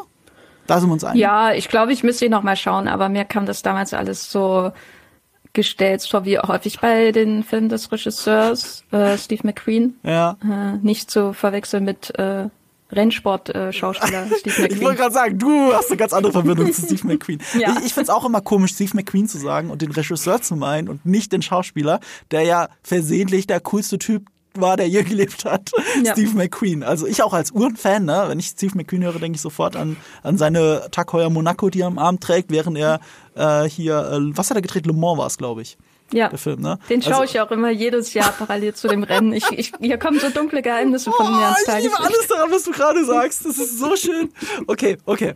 Ähm, Wollen wir über die Killer reden? Nein, nein, nein, nein, nein. Ich muss mal eine Fassbender-Anekdote zu Ende erzählen. Also, dann können wir endlich über The Killer reden. Also, wir reden ja die ganze Zeit über The Killer.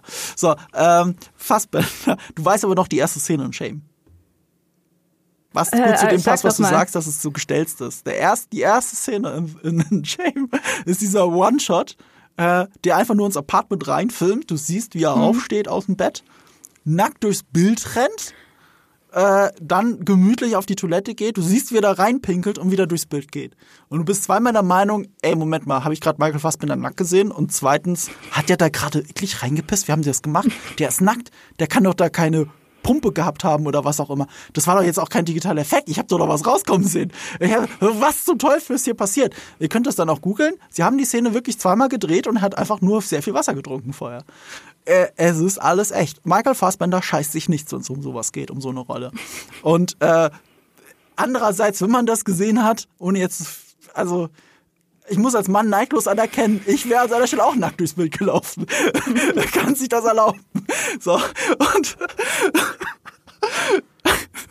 unser Kollege Valentin Walli von der GameStar, der hat, als damals Tomb Raider ins Kino gekommen ist, hat er ähm, in Berlin, im Soho ist es, glaube ich, hat er äh, Alicia Vikander interviewt. Das, wann muss das gewesen sein? Auch so 2019 rum, 2018, 17 höchstens? Irgendwie sowas. Es ist ein paar Jahre her. Und da war sie schon verheiratet mit wem? Ja, Michael Fassbender. Michael Fassbender. Er war im Soho Hotel mit ihr in, in einem dieser, wie man das so kennt, dass man da ne, so ein extra Apartment ist, wo man dann dieses Interview hält und so weiter und so fort. Und er denkt sich nichts Böses, der Walli.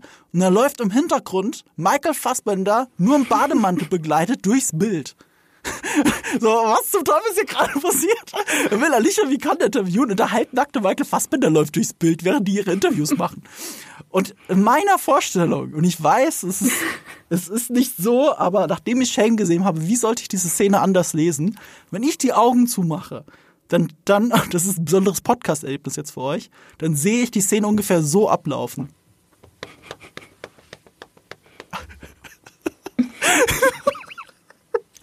Das war's auch schon. So, jetzt habe ich alles gesagt zu Michael Fassbender, was ich sagen wollte. Hat man denn schon rausgehört, wie wir den Film finden? Du hast ihn jetzt zweimal gesehen. Findest du ihn auch ein zweites Mal besser oder schlechter als vorher? Du hast eine sehr begeisterte Review geschrieben. Äh, mir hat er besser gefallen, weil ich noch mehr erkannt habe, wie viele komödiantische Elemente in dem mhm. Film bewusst gesetzt werden. Also ich fand ihn auch beim ersten Mal schon sehr witzig. Ja. Ähm, und äh, diese Szene mit dem deutschen Touristenkommentar, die hat natürlich in Venedig nochmal doppelt so laute Lacher hervorgerufen. Immer wenn bei Kinofilmen, bei Festivals ähm, Witze über Deutsche gemacht werden, da wird immer am lautesten gelacht. Und ich habe natürlich mitgegrölt. Äh, und nein, aber bei, als ich dann allein zu Hause geschaut habe, da habe ich viel mehr gekichert. Mhm. Einfach auch, äh, weil das sehr, sehr witzig ist. Und ich habe den Killer, glaube ich, auch weniger ernst genommen. Das kommt dem Film auch zugute ich finde, du sagst was sehr Wichtiges. Man muss, man muss ihn auch richtig lesen, den Film. Man kann ihn, glaube ich, gucken und sich denken, das ist der langweiligste Killerfilm, den ich je gesehen habe. Da geht, da zieht jemand los und macht das, was er sagt, was er macht und fertig. Und dann ist der Film zu Ende. What's the point? Ich glaube, die Lesart lässt der Film zu. Aber die andere Lesart ist die, wie du sagst, die Satire, die dahinter steckt, von Anfang bis Ende. Gerade weil er sich diesen klassischen Killerfilm-Klischees seit der eiskalte Engel bedient. Ähm, und andererseits ich glaube, er gibt einem auch echt was zum Nachdenken. Ich habe ihn jetzt einmal im Kino gesehen. Ich war da schon so, ich wusste direkt, nachdem ich ihn gesehen habe, ich mag ihn technisch total. Ich liebe ihn, das ist halt genau mein Ding, weil Fincher. Das andere ist, über den Rest muss ich nachdenken. Das ist so, der Film wird mich jetzt erstmal nicht loslassen. Und es war auch schon mittendrin so, wie oft ich da gesessen habe und gemerkt habe, dass der innere Monolog von ihm so eine durchgehende Diskrepanz hat zu dem, was du siehst. Es gibt einen unglaublichen Widerspruch. Und der, ich weiß nicht, ob das so vielen Leuten klar ist, wenn sie nicht wirklich auch versuchen zu verstehen, was er uns da eigentlich sagt. Das Ende ist natürlich dann sehr eindeutig. Okay, die Diskrepanz, jetzt verstehe ich's. Aber ähm, das ist etwas, was mich nicht losgelassen hat. Und ich habe jetzt in Vorbereitung für den Podcast, ich habe mir hier ein paar Talking Points aufgeschrieben und für diese Talking Points bin ich nochmal kurz durch den Film geskippt, habe mir nochmal, äh, ich habe mir das Ende nochmal genau angeschaut, habe mir das sogar rausgeschrieben auf Deutsch ähm, und da habe ich wieder gemerkt, wie sehr ich an diesem Film diesen inneren Monolog auch liebe. Also auch wie Fassbender den spricht, geradezu so, geradezu ASMR-mäßig ins Mikro haucht. Ähm, all das zusammen ist ein sehr, sehr, sehr besonderes Filmerlebnis und ich bin mir sehr sicher, dass The Killer sich bei meinen Filmen des Jahres ganz weit oben einreiht. Ich werde mit Yves nochmal über den Film reden müssen, nämlich bei der Liste unserer Lieblingsfilme des Jahres. Und ich werde ihn mir bis dahin auch nochmal anschauen. Ich bin sehr begeistert von The Killer. Im Nachhinein, jetzt wo ich nochmal nur ein bisschen reingeguckt habe, ist er, glaube ich, sogar besser geworden, als er, als ich ihn am Anfang wahrgenommen habe. Also große Empfehlung von mir. Ja, von mir auf jeden Fall auch. Es ist so ein Film, ähm, wo ich manchmal einfach bei dem Monolog auch so ein bisschen, als wäre mein persönlicher Podcast-Host, äh, so manchmal irgendwie so innerlich wegdöse und nur noch in den Fluss der Bilder komme, gerade wenn man ihn mehrmals schaut, weil man dann auch seine Plattitüden vielleicht nicht mehr so, nicht mehr so genau auf die achtet, weil er ja auch immer wiederholt, mhm. mantraartig. Mhm. Und gleichzeitig gibt es immer Momente, die mich so wie so ein Peitschenschlag durch ihren Rhythmus wachrütteln. Also zum Beispiel schon in der Auftakt Sequenz, äh, wie, wie sich die Dominatrix zur Musik mhm. bewegt und wie das zusammen äh, mit den Smiths äh, dann ja auch äh, korrespondiert oder auch diese große Prügelei später. Das sind ja auch einfach musikalisch und rhythmisch ähm, sehr, sehr schöne Momente, einfach die von solcher Perfektion ja. sind im Arrangement der Figuren, im Schnitt, in der Kameraarbeit, auch in den digitalen Effekten, die ja gerade bei der Auftaktsequenz sehr wichtig sind, um da so eine realistische Umgebung zu schaffen ähm, das ist von so solcher Genauigkeit, dass man eben auch wieder so die Hauptfigur und den Regisseur fast übereinander mhm. legen möchte, wo, wo man natürlich auch äh, vorsichtig sein muss, dass man ihn nicht zu sehr als alter Ego von Fincher sieht, den Killer. Aber der hat einfach so feine Momente, schon diese Sequenz, wo er mit dem Moped mhm. wegfährt. Und die Musik völlig dem widerspricht, was eigentlich passiert, nämlich eine hastige Flucht vor der Polizei mhm. theoretisch. Das ist so toll ist, gemacht. Also von mir absolute Empfehlung. Das ist so richtig, Fall. alles, was du sagst. Das macht diesen Film zu was Besonderem. Es ist auch dieses, das ist halt diese Fincher-Perfektion.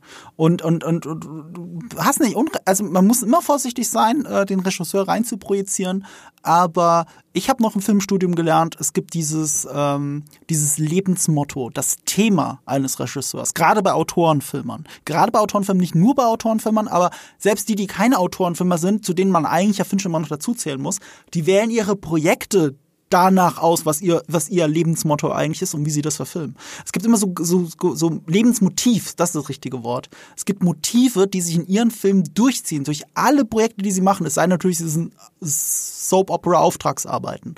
Und was es bei Fincher ist, ist dieser Hang, äh, perfektionistische Menschen zu zeigen, im Kontext einer Gesellschaft, die das von ihnen will. Ich glaube, das ist so der Satz, mit dem ich alle Filme von Fincher zusammenfassen würde. Das findet sich da immer drin wieder. Die Frage ist nur, welche Art von Konflikt sich daraus ergibt. Der unterscheidet sich je nach Thema, ob es jetzt um soziale Netzwerke geht oder um Menschen, die Menschen umbringen. Das ist ein Unterschied. Aber das Grundthema findet sich darin immer wieder. Und gerade The Killer wirkt dann wie eine Essenz aus dem, was Fincher schon ausmacht gerade den modernen Fincher, den, Netflix-Fincher, wie man ihn auch jetzt nennen könnte, ähm, das findet sich alles da drin wieder. Und damit haben wir euch hoffentlich neugierig genug gemacht, für die, die ihn immer noch nicht gesehen haben. Geht einfach auf Netflix, guckt bei den Top 10 Filmen gerade, da ist er irgendwo noch dabei. Jetzt mal guckt dabei auf Nummer 3. Ähm, ihr werdet ihn sofort finden. Versucht ihn mal zu genießen und auch ein bisschen drüber zu kichern und es nicht alles so ernst zu nehmen, weil du guckst gleichzeitig eine Art von Satire. Das macht ihn noch besser, wenn ihr das im Hinterkopf behaltet. Und für äh, alle anderen, die ihn schon gesehen haben, jetzt gehen wir in den Spoiler-Part oder auch für alle Leute, denen Spoiler egal sind, weil du hast das Attentat schon angesprochen. Das ist die große Eröffnungssequenz, die, glaube ich, über 20 Minuten geht über die müssen wir reden, weil sie auch den Film sehr gut zusammenfasst. Das ist wie die Quintessenz des Filmes, alles in die ersten 20 Minuten gepresst. Das erwartet uns. Das ist die Klammer zum Ende, weil ein sehr wichtiger Satz darin fällt. Uh, one of the many.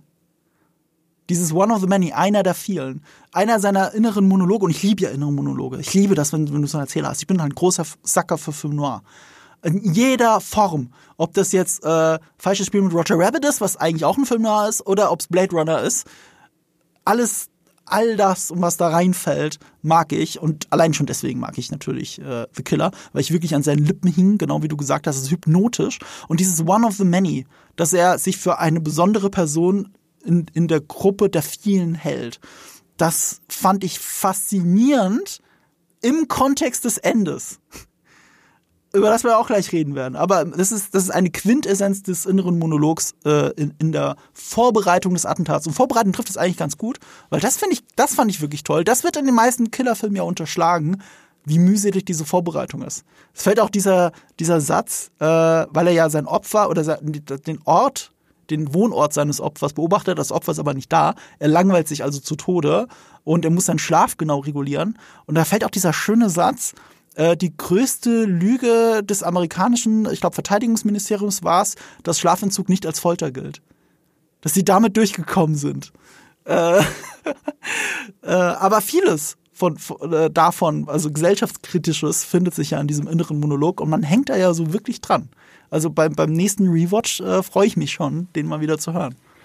Ja, ähm, vor allem, weil er einem ja auch immer wieder gleichzeitig ein Fragezeichen vor den Kopf wirft, wie viel man von dem überhaupt glauben darf, wie viel ist auch so äh, ein, wie gesagt, ein Mantra, dass er sich mhm. immer wieder wiederholt, damit er auch dran sel daran selber glauben kann, weil er sagt ja auch am Anfang, mhm. dass man unbedingt versuchen sollte, einer von den wenigen zu sein, äh, eben äh, nicht das Schaf, in, in der Tierwelt sozusagen, ähm, sondern eben das, das Raubtier. Und so verhält er sich ja auch am Anfang mit dem distanzierten Blick durch das Gewehr, äh, die, die absolute Perfektion seiner Vorbereitung, die Einsetzung, äh, der Einsatz seiner Smartwatch, die Effizienz seines Vorgehens. Alles scheint so, als wäre allen anderen überlegen in seinem Verhalten und dadurch auch einer der wenigen, auch einer, der sein Schicksal selber kontrollieren kann. Und am Anfang ist es noch so ein bisschen, ja, na, der wird schon recht haben. Ne? Man ist es ja auch so gewohnt. Das ist ähnlich wie bei Fight Club, wenn dann der äh, Ikea-Monolog einsetzt. So, ja, das mhm. ist die Weltsicht und man glaubt erstmal daran. Und dann sieht man aber den Film und gerade bei der Killer finde ich das noch stärker als bei Fight Club und wird die, die, die ganze Zeit des Gegenteils irgendwie äh, auch versichert. Also schon wie der Monolog unterbrochen wird. Äh, also erst ist es so stolz darauf, dass er nicht bei Airbnb äh, unterkommt, äh, weil da zu viele äh, auch Überwachungskameras ja. drinne sind. Und dann äh, ist er stattdessen in seinem seinem äh, mietbaren Office äh, und dann wird er mitten in seinem Monolog unterbrochen, einfach weil jemand reinkommt, weil er nicht damit gerechnet hat, dass jemand die Post vorbeibringt. Und da mhm. geht's ja schon los, wenn man so diesen ersten Stolperstein hat, auch als Zuschauer, der einschätzen muss, wie dieser Monolog zu verstehen ist. Und das wird ja, passiert ja immer wieder. Also dann später auch, wenn er mhm. zu seinem Mentor kommt und äh, so ganz stolz dann auch sagt, so und so viele Schüsse in die Brust mit einem Bolzenschussgerät, du hast da noch ähm, du hast jetzt noch genug Zeit, mir das zu verraten, wie ich da an die Daten komme. Und währenddessen sehen wir schon offensichtlich, dass dieser Mann gar nicht mehr imstande ist, irgendwas zu sagen. Und dann haben mhm. wir wieder den Cutback, äh, so den Schnitt zurück äh, zu, zu Fassbender, dem so ein Licht aufgeht, wie dumm er gerade war. Mhm. Und dass er die Welt nicht kontrollieren kann, so wie er denkt, dass er sie kontrolliert, weil höhere Mächte am Berg ja. sind. Und wenn es nur die Naturgesetze sind. Also. Ja, absolut. Du, du hast recht, also das zieht sich durch, durch den ganzen Film, dass das, was er sagt und das, was er äh, eigentlich eine Behauptung ist. Er hält sich ja selbst nicht an dieses Mantra. Niemand bezahlt ihn dafür, für alles, was er nach diesen ersten 20 Minuten macht. Und er redet die ganze Zeit vom Perfektionismus und Geduld und den richtigen Moment abwarten. Und genau das verkackt er in den ersten 20 Minuten. Es ist ja auch sowas, selbst als unbeteiligt, guck mal, ich selbst als Zuschauer, der noch nie eine Waffe abgefeuert hat, warst du der Meinung, das ist jetzt nicht der richtige ja. Zeitpunkt für den Schuss. Das ist jetzt, und dann macht das. Und dann versemmelt er es natürlich. Das ist überhaupt nicht perfektionistisch, nichts davon. Und gerade mit dem Ende, das halt so ein Widerspruch ist, weil er dann auf einmal einer der vielen sein möchte. Äh, ich glaube, das ist der erste Moment, das, das macht es zu so einem befriedigenden Ende, glaube ich, weil er zum ersten Mal da ehrlich zu sich selbst ist. Yeah. Bis dahin lügt er sich die ganze Zeit selbst an mit seinem Mantra. Ähm, die Diskrepanz ist einfach viel zu groß. Also, also gerade dieses, äh, es bezahlt ihn niemand dafür. Er nimmt alles persönlich, was er da macht, sonst würde er es nicht tun. Der Lawyer, der, den er ja versehentlich umbringt, der sagt es ja auch so schön, pack jetzt einfach deine Sachen und gehe und dann wird dich auch niemand verf äh, es, ist, es ist dann, du bist dann raus aus der Sache. Es, es gibt keinen Grund, das weiterzumachen, was, was eine, um, umso ironischer wirkt, wenn man das Ende sieht mit The Client dass es ihm reicht, den Client eigentlich nur zurechtzuweisen und dann zu gehen. So, äh, äh, es ist, äh, es ist allein das verschafft mir, gibt mir so ein Grinsen, weil es so pointless war, das zu tun. Und das kann man halt schlecht an dem Film finden, oder es, es ist halt die Charakterentwicklung, die er gebraucht hat, um, um zu einem der vielen zu werden. Ja, also als pointless habe ich das auch nie wahrgenommen. Ich kann deswegen auch nicht vor, ähm, nachvollziehen, warum Menschen den unbedingt so langweilig oder egal finden, weil ja eigentlich eine gigantische Entwicklung in dem vorgeht. Also ja. und äh, man gleichzeitig auch eben so einen Spiegel vorbehalten, vorgehalten bekommt, was so die moderne Arbeitswelt und die mhm. Lebenswelt angeht. Also ich meine jetzt nicht, dass ich nebenberuflich Menschen umbringe, sondern eher, dass wie viel, wie viel meines Verhaltens selbst als Festangestellte dann in meiner Freizeit auch von, von den Lieferungen von irgendwelchen Konzernen abhängig ist, wie, wie mhm. ich meine, wie mein äh, Leben optimiere mit Hilfe meiner Smartwatch, nicht um mhm. ähm, auf Fenster gegenüber zu schießen oder so. Noch nicht. Nein. Ähm, aber das sind ja alles Dinge, die nah in unserem Leben sind, eben auch wie bei Fight Club. Wenn, wenn am Anfang auch ähm, speziell Ikea mehr oder weniger erwähnt wird, dann wird man ja sofort hineingezogen. Das ist, scheint mir auch so ein, äh, so ein Ding zu sein, was vielleicht auch zu Andrew Karen Walker oder mhm. speziell auch David Fincher einfach dazugehört, dass man dass, dass er auch so bestimmte Begrifflichkeiten verwendet und auch immer versucht, seine Filme, die in der Gegenwart spielen, möglichst aktuell zu halten. Also mir mhm. ist es nur aufgefallen, weil Michael Fassbender in diesem Film jemanden als Normie bezeichnet und ich mhm. glaube 2007 wäre das nicht so im Drehbuch gelandet. Also das wirkt alles sehr gegenwärtig. Ja, vor allem für einen Comic, der 20 Jahre alt ist. Also über 20 Jahre nehme ich mal an, wenn er seit 20 Jahren drüber nachdenkt. Also das ist, ähm, es ist unglaublich nah an, an dem, wo wir jetzt sind. Also ich, du hast auch gerade die Smartwatch erwähnt. Ich habe heute ausnahmsweise auch eine Smartwatch an. Das ist etwas, was ich normalerweise nicht tue. Und ich fühle mich aber jedes Mal wie ein Sklave, wenn ich sie anhabe. Und ich habe sie auch deswegen an, weil ich gerade ein Sklave des, ich überwache mich mal selbst, ich wollte eine Woche lang meinen Schlaf tracken. Ich trage sie jetzt halt gerade immer nachts, wollte nur noch mal schauen, wie mein Schlaf ist. Aber wie so oft bei Smartwatches, am Ende hat es mir nur gesagt, mein Schlaf ist ganz gut. So, also okay, wa warum mache ich das dann überhaupt? also das ist das, das ist so ein bisschen pointless.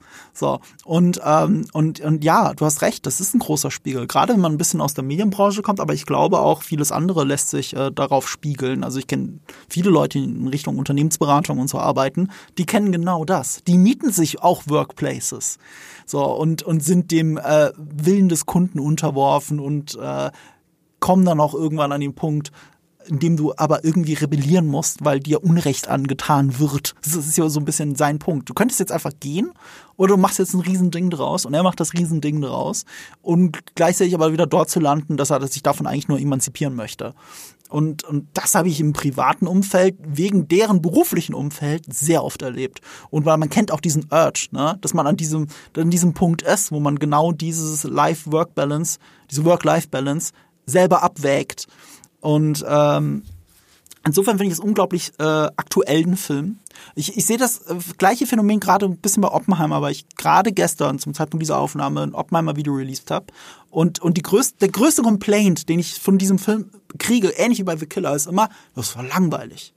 Und, und das ist halt für mich, ähnlich wie für dich, fast gar nicht begreiflich, weil während ich diese zwei Filme gucke, geht so viel in meinem Kopf so viel, so, ich, ich denke gerade so viel mit. Ich, ich versuche gerade jede Metaebene zu durchbrechen, die David Fincher gerade aufmacht. Und ich, gerade weil mir der Film, beide Filme nicht so viel über diese Hauptfigur vorkauen und so viel diffus bleibt, habe ich noch mehr, was, was ich in ihren Augen auf einmal sehe oder nicht sehe. Und äh, das sind diese, das sind genau die Art von Filme, die mich am meisten beschäftigen, während ich sie gucke und vor allem, wenn sie noch nachhallen, Tage danach. Was immer für einen Film spricht. So, wenn all das nicht in meinem Kopf passiert, während ich das schaue, dann kann ich, dann kann ich mich auch zu Tode langweilen. Wenn ich mich eben nicht damit auseinandersetze. Und die Frage ist jetzt nicht, ob der Zuschauer schuld ist oder der Film, weil diese, diese Diskussion muss man auch mit reinwerfen. Ne? Es ist jetzt die Schuld des Zuschauers oder die Schuld des Films. Ich glaube, bei diesen beiden Filmen ist es aber so, äh, die sind genauso intendiert. Das ist nichts, was wir jetzt rein interpretieren, sondern es ist dieser offensichtliche Widerspruch zwischen dem, was er sagt und was er macht, ist ja da. Und dahinter ist ja eine Absicht. Und die Frage ist, was ist die Absicht? Und mit der beschäftige ich mich die ganze Zeit, während ich diesen Film gucke. Und deswegen kann er nicht langweilig für mich sein. Das geht aber nicht. Ja, es ist eben auch ein Film, der einen so ein bisschen einlullt mit seiner Slickness, mit seiner Gradlinigkeit, mit seiner Einfachheit und dann mhm. ist, läuft er vielleicht vorbei, vielleicht lacht man mal, vielleicht schaut man nebenbei auf sein Handy und dann, ah, oh, da ist Tilda Swinton ähm, und dann ist er vorbei, so der Art und dann, hä, was jetzt gerade passiert, weil er einfach so durchflutscht. Mhm. Eben wie der Fassbender mhm. auch äh, durch jeden Grenzübergang durchflutscht und niemand äh, merkt, wer das ist und er sogar, ich finde die Szene jedes Mal so überraschend, wenn er an dem Flughafen ich glaube, Charles de Gaulle oder so kommt und da einfach unter den Kameras des Flughafens seine Waffe rausholt, um die in den Mülleimer zu werfen. Das war der beste Platz, den du dafür finden konntest, aber er flutscht immer durch, weil er eben in seinen ganzen Äußeren ähm, so unauffällig ist und bis zu einem gewissen Grad würde ich sagen, ist auch der Film unauffällig und bricht dann immer so ganz kurz daraus mhm. hinauf äh, äh, durch auch eben zum Beispiel in der der Prügelei, die ich einfach famos finde.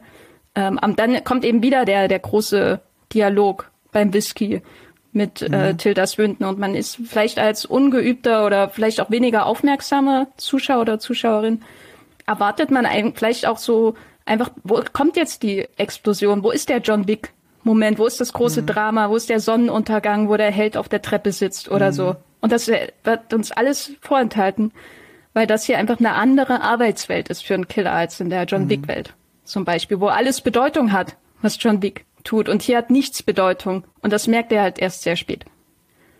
Stimmt. Das ist eine sehr schöne Beobachtung.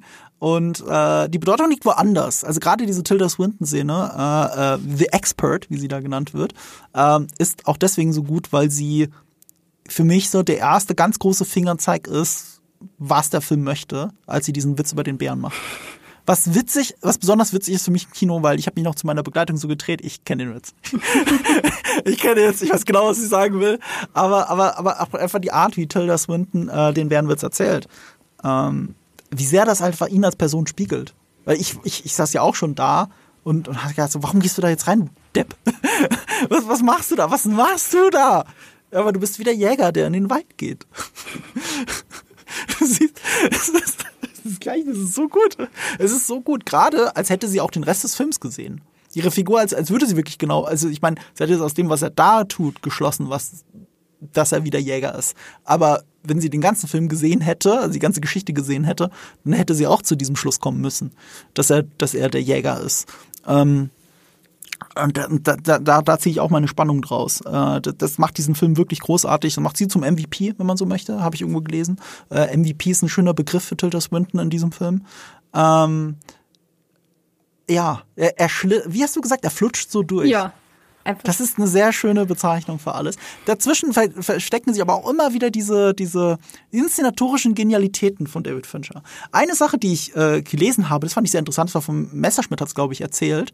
Ähm, wusstest du, äh, du hast ja auch so schön gesagt, diese Aufregung nach dem Attentat, ne?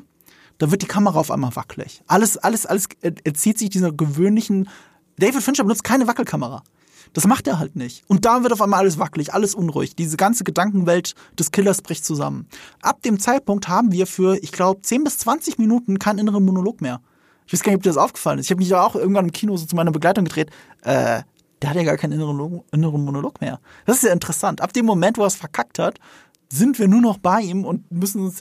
Ich glaube, ab, ab dem Moment, wo er die äh, Rache, also diese Durchführung der Rache, diesen Taxifahrer verfolgen und so, ab dem Moment, wo er sich wieder gefasst hat, ab dem Moment fängt der innere Monolog wieder an. Also wir haben erstmal das, so eine ganz, so eine Kleinigkeit, die sich da drin versteckt in dem Film, inszentorisch sehr clever. Was Messerschmidt gesagt hat zu dieser Wackelkamera. Und das ist auch so typisch Fincher äh, nach Zodiac. Das ist eine Entscheidung der Post-Production gewesen. Ähnlich wie The Smiths. Die haben das nicht wackelig gedreht. Die haben das in der Post-Production wackelig gemacht. Das ist relativ easy, das kann ich auch mit After Effects. Ich weiß nicht, wie sie es gemacht haben. Mit After Effects gibt es ganze Tutorials dazu, wie man eine, eine, eine Shaky Cam auf einmal generiert. Und das haben sie hier gemacht, aber auch so gut, dass man selbst auf der Leinwand nicht gesehen hat, dass es eine digitaler Fake ist. Und äh, das zeigt nochmal, wie perfektionistisch Fincher ist.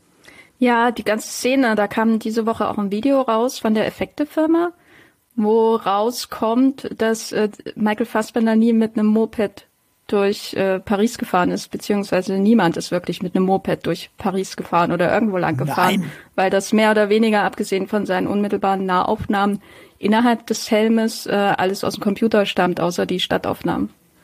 Es ist so typisch. Es ist unglaublich. Es gibt auch so unglaublich gute VFX, nur vom Mindhunter. Äh, einfach die, die, ganze Stadt, die du siehst, die ganze, alles ist nicht echt. Deswegen konnte er so, so relativ billig ein Period Piece drehen, weil nichts davon echt ist, aber man sieht es nicht. Es ist, ähm, es hat ein Qualitätslevel wie Once Upon a Time in Hollywood von Tarantino, wenn es um die Authentizität der 60er Jahre geht. Aber Tarantino hat dafür halt riesige Sets aufgebaut oder äh, Straßen gefaceliftet und äh, Fincher macht das aber digital in seinem Perfektionismus. Und er macht es zwar so, dass man es nicht sieht. Ich finde, das Einzige, was man wirklich sieht, und das auch nur ein bisschen, jetzt wo ich es gerade nochmal auf Netflix gesehen habe, ähm, wenn, äh, wenn er im Auto sitzt das ist ja etwas, was immer noch sehr schwer zu faken ist. Sie machen es immer noch relativ gut, aber das ist etwas, ich meine, vielleicht war ich auch geblendet durch äh, dieses äh, Road to Le Mans, dass ich da erst recht gesehen habe, dass mal alles, aber das war ja bei Mindhunter schon genauso, ähm, dass die Leute da nicht mehr, die Mühe macht sich Fincher nicht mehr, solange er es authentisch hinkriegt. Aber es passt ja auch zu dieser Art von Film, weil da ist ja so eine gewisse Ruhe drin, wenn er Leute mit dem Auto verfolgt und beobachtet. Das ist etwas, dafür musst du nicht im Busy Paris oder sonst irgendwo sein und ihn unbedingt da selbst gefilmt haben. Im Gegenteil, du willst eigentlich, dass es ruhig ist um ihn, äh, um ihn herum und das ist etwas, was nicht so leicht zu erreichen ist in diesen großen Städten. Ähm, nee, das ist, das ist, äh, dieser Perfektionismus von Fincher, der zieht sich da einfach in jeder Szene durch.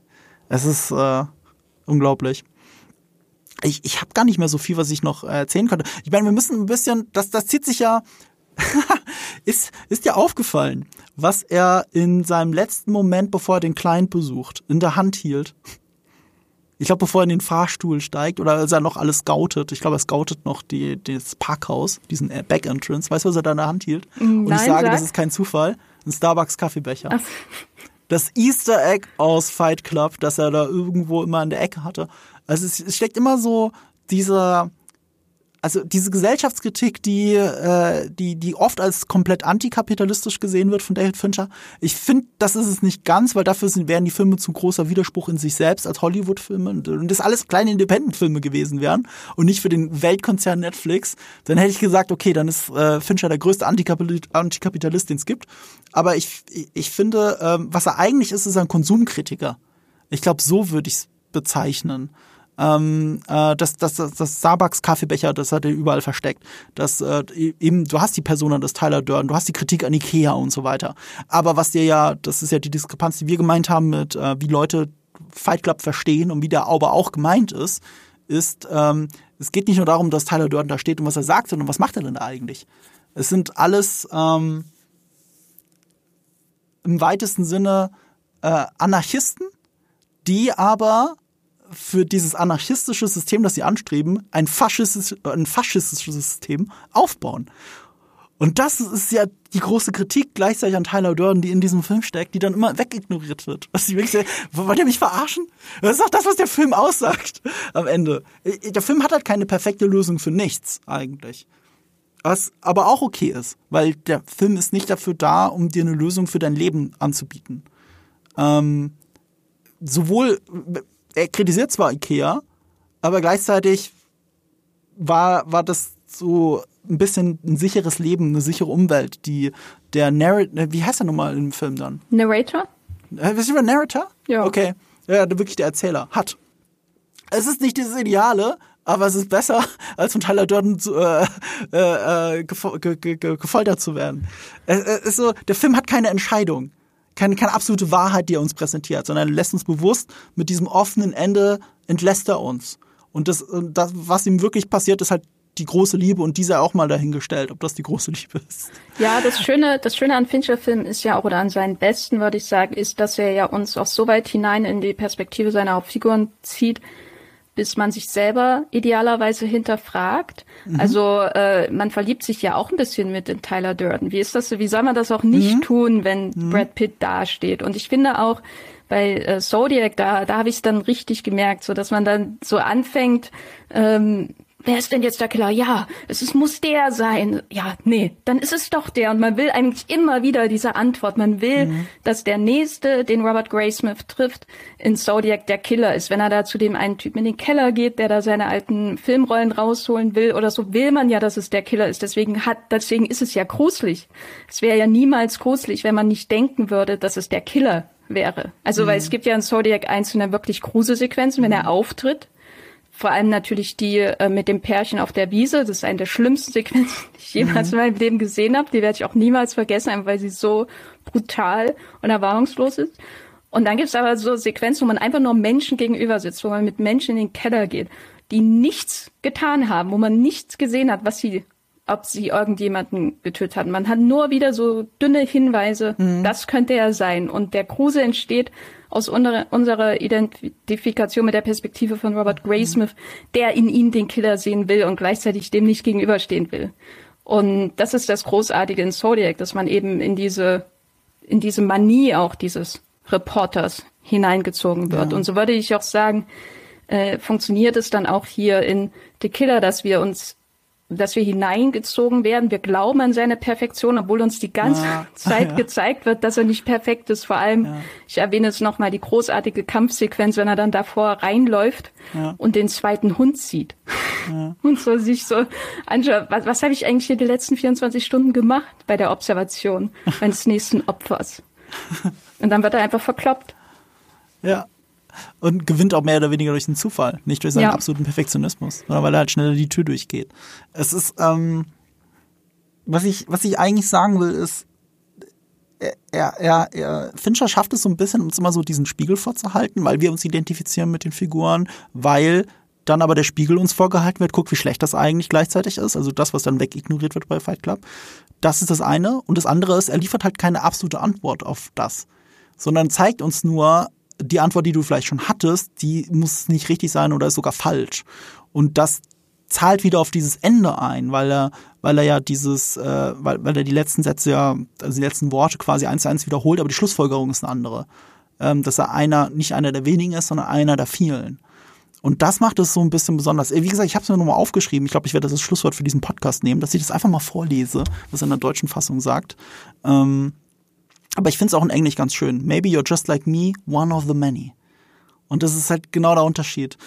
Ähm, und ich glaube, damit müssen wir uns auch, äh, müssen wir auch euch alle da draußen entlassen weil der, der Film bietet viele Interpretationsmöglichkeiten. Ich werde, ähm, auf Spotify ist das ja möglich, werde ich die Kommentarsektion quasi dafür aufmachen und dann könnt ihr uns auch nochmal Beobachtungen aus diesem Film mitteilen. Das würde mich freuen. Also nicht einfach nur, ob ihr es gut oder schlecht fandet, sondern was euch besonders beeindruckt hat oder nachdenklich gemacht hat, was ihr gesehen habt, was wir nicht gesehen haben oder zumindest heute nicht drüber geredet haben. Ähm, weil dieser Film hat das. Und das liebe ich an Filmen das, das liebe ich gerade an Filmen, die dann auch so einen Wiedersehwert haben und äh, deswegen The Killer ganz oben bei mir. Und wie ich ja auch gehört habe bei dir. Das könnt ihr auch nachlesen, unter anderem auf Moviepilot. Hast du denn da gerade etwas, was besonders lesenswert ist? Ich meine, alles von dir ist lesenswert, aber es gibt etwas, was du gerade Leuten ans Herz legen möchtest, was sie von dir lesen sollen? Ach, lest da einfach alles. ich habe ich hab auf jeden Fall mal wieder äh, dran erinnert, dass Master and Commander von Peter Rare äh, auf jeden Fall ein Sequel braucht, einfach weil die Buchreihe so großartig ist und ich sie Aha. liebe. Ähm, und er wird aber niemals ein Sequel bekommen mit der Originalbesetzung, weil die Welt ungerecht ist. Äh, genau, das findet ihr einfach, wenn ihr Jenny Jecke und Movie Pilot googelt, da findet ihr mich. Ich glaube aber auch nicht mehr, dass Russell Crowe äh, in der Verfassung ist eines Menschen, der sehr lange Zeit auf See verbracht hat. Also das mit der sehr gefüllten Vorratskammer vielleicht. Er ist der, der perfekte Darsteller für die Rolle. Der muss, der muss da auf das Boot. Da kann er nichts dagegen tun. Ich, ich fühle es dir nach. Ich will ja unbedingt eine Fortsetzung von The Nice Guys. Das hätte ich gerne. Und noch laufen Ryan Gosling und Russell Crowe durch die Gegend. Also hätte ich das gerne, solange es noch geht. Ähm, du hast mir auch gerade im Vorfeld verraten und ich war peinlich berührt, dass du einen Letterboxd-Account führst und dass ich dich immer da noch, also da, dass ich dich da nicht abonniert habe, ist mir geradezu peinlich. Wie heißt du denn auf Letterboxd? Ich adde dich jetzt in, in Real äh, äh Ich glaube, man hier. findet mich einfach, wenn man Jenny Jecke eingibt. Das ist ich so glaub, leicht. Früher war mein Username The Geffer. Äh, ja, stimmt. Könnt, genau, ihr könnt aber auch äh, meinen Podcast hören, der heißt Wollmilchcast oder natürlich den Moviepilot Podcast Streamgestöber, da bin ich auch öfter zu hören. Das ist ein Podcast über Streaming, Filme und Serien und äh, ich habe da diese Woche oder vergangene Woche erst eine Folge aufgenommen mit meinem Kollegen Hendrik, in der wir die fünf größten Streamingdienste in Deutschland vergleichen und abklopfen auf Preis, Leistung. Kann ich empfehlen ich finde gerade, ich, ich bin gerade da drauf und ihr würdet nie erraten, was der Lieblingsfilm von Jenny Jacke ist. Also die Four Favorite Films, falls sind die in der richtigen Reihenfolge, darf ich das fragen? Sag, sag's nicht, die Leute sollen selber nachgucken, was es ist. Ich käme nie drauf. Never ever. Also wenn du mir tausend Filme zum Raten geben würdest, ich, der war nicht dabei. Also das finde ich eine interessante Wahl. Also mein zweitliebster Film ist auch so einer, da würde auch keiner drauf kommen. Ha, jetzt müsst ihr auf Letterbox nachschauen, was mein zweitliebster Film ist und der liebste von Jenny. Das sind, das sind Sachen, äh, das, äh, da kommt man nicht drauf. Ist das dein Lieblingsfilm? Ist das die richtige Reihenfolge von links nach rechts? Nicht äh, Lieblingsfilme ever, da bin ich nicht so bei Letterboxd. Ach so, aber das ist aber auf jeden Films. Fall in der in der ähm, Liste der Lieblingsfilme auf jeden Fall. Also wenn du den meinst, den ich denke, den du meinst, ich bin ein Riesenfan von, von einem Scott. Von einem Scott. Genau, von dem besseren Scott natürlich. Oh, der bessere Scott. Das ist aber eine steile These. Ja, nö, ist so. Oh, interessant, interessant, interessant. Da würde ich nicht mitgehen, aber ich, ich finde äh, den, den Scott, den du meinst, sträflich unterschätzt. Also man kann, das sagt ja auch Tarantino, glaube ich, hat das auch schon gesagt. Äh, ja, weil er Geschmack hat. Ja, weil, also man, man denkt immer, okay, das ist der Typ, der halt alles aussehen lässt wie ein Musikvideo und das war's auch schon. Ich, das ist eine gro ganz große Kunst dahinter, wie der zweite Scott Sachen inszeniert. Ähm, da bin ich ganz bei dir. Ich finde das eine interessante Wahl. Ein visuell schöner Film auf jeden Fall. Hätte ich nie und nimmer da. Aber ich habe ihn auch nur einmal gesehen im Kino, muss ich zugeben. Glaubst du, ich sollte ihn noch mal gucken? Ja, äh, und dann auch bitte alle Filme mit dem Hauptdarsteller, die der Regisseur gedreht hat. Und natürlich den, äh, bei da dem auch Tarantino die Dialoge überarbeitet hat aus den 90ern. Warte mal, bei welchem hat er die Dialoge bearbeitet? Na, der, der unter Wasser spielt. Ach, witzig, Gene. wirklich? Ja, ja. Ah, das wusste ich nicht. Äh, das erklärt, warum ich den so mag. Ich mag den Film sehr und die Musik von Hans Zimmer in dem Film. Boah, wir reden nur in Rätsel, ne? Ihr könnt das jetzt ganz langsam erschließen, wenn ihr uns erstmal auf Letterbox folgt dann äh, versucht die Filmografie von äh, diesem Scott äh, ich nochmal ganz genau anschaut und so weiter, dann, dann, das ist jetzt eure Schnitzeljagd, okay? Ihr könnt die Lösung auch in die Kommentare schreiben, das akzeptiere ich auch. Also die Lösung von diesen Rätseln und ähm, die Auflösung und Sachen, die ihr noch in The Killer gesehen habt, wenn ihr nicht zu Dingen hört, die sich aus irgendwelchen Gründen, warum auch immer, sich totgelangweilt haben. Äh, einer meiner Favoriten des Jahres. Jenny, vielen Dank, dass du da warst. Ich, ich bin auch deswegen so froh, weil bei Eve weiß ich nicht, was dabei rausgekommen wäre. Also nichts gegen Eve, aber Eve hätte, hätte auch hier sitzen können und die ganze Zeit über Kacke reden. Das macht er immer gerne, wenn er was nicht gut findet. Dann findet ihr sehr viele Metaphern und Analogien zu Kacke. Und das ist etwas, was mir diesen Film sehr, also was, was es mir wirklich ein bisschen äh, verleidet hätte. Und äh, ja, ich bin so froh, dass meine große Inspiration für mein eigenes Video zu dem Film hier mit mir saß. Jenny, vielen Dank. Ja, Marco, vielen Dank für die Einladung. Äh, Grüße an Yves und wenn du den Film nicht magst, äh, liegst du falsch. die Wahrscheinlichkeit ist sogar sehr groß, dass er einfach nie guckt, weil Eve ja. immer, immer wenn Eve die Wahl hat zwischen, hm, gucke ich was Neues, was mir alle empfehlen, oder gucke ich diesen Film im Regal, den ich schon hundertmal geguckt habe. Ich glaube, ich gucke den Film, den ich schon hundertmal geguckt habe. Das ist, das ist Eve. Aber auch das ist, äh, ich bin ja ähnlich. Ich bin, ich bin nicht ehrlich bin, ich tue mich auch mal schwer mit Neuem, was halt schlecht ist für jemanden, der mit Filmkritiken auch sein Geld verdient. Aber wenn ihr immer wieder Neues lesen wollt, folgt Jenny überall auf Moviepilot, auf Letterbox, in äh, Streamgestöber, in ihrem eigenen Podcast, überall. Wie hieß dein eigener Podcast nochmal?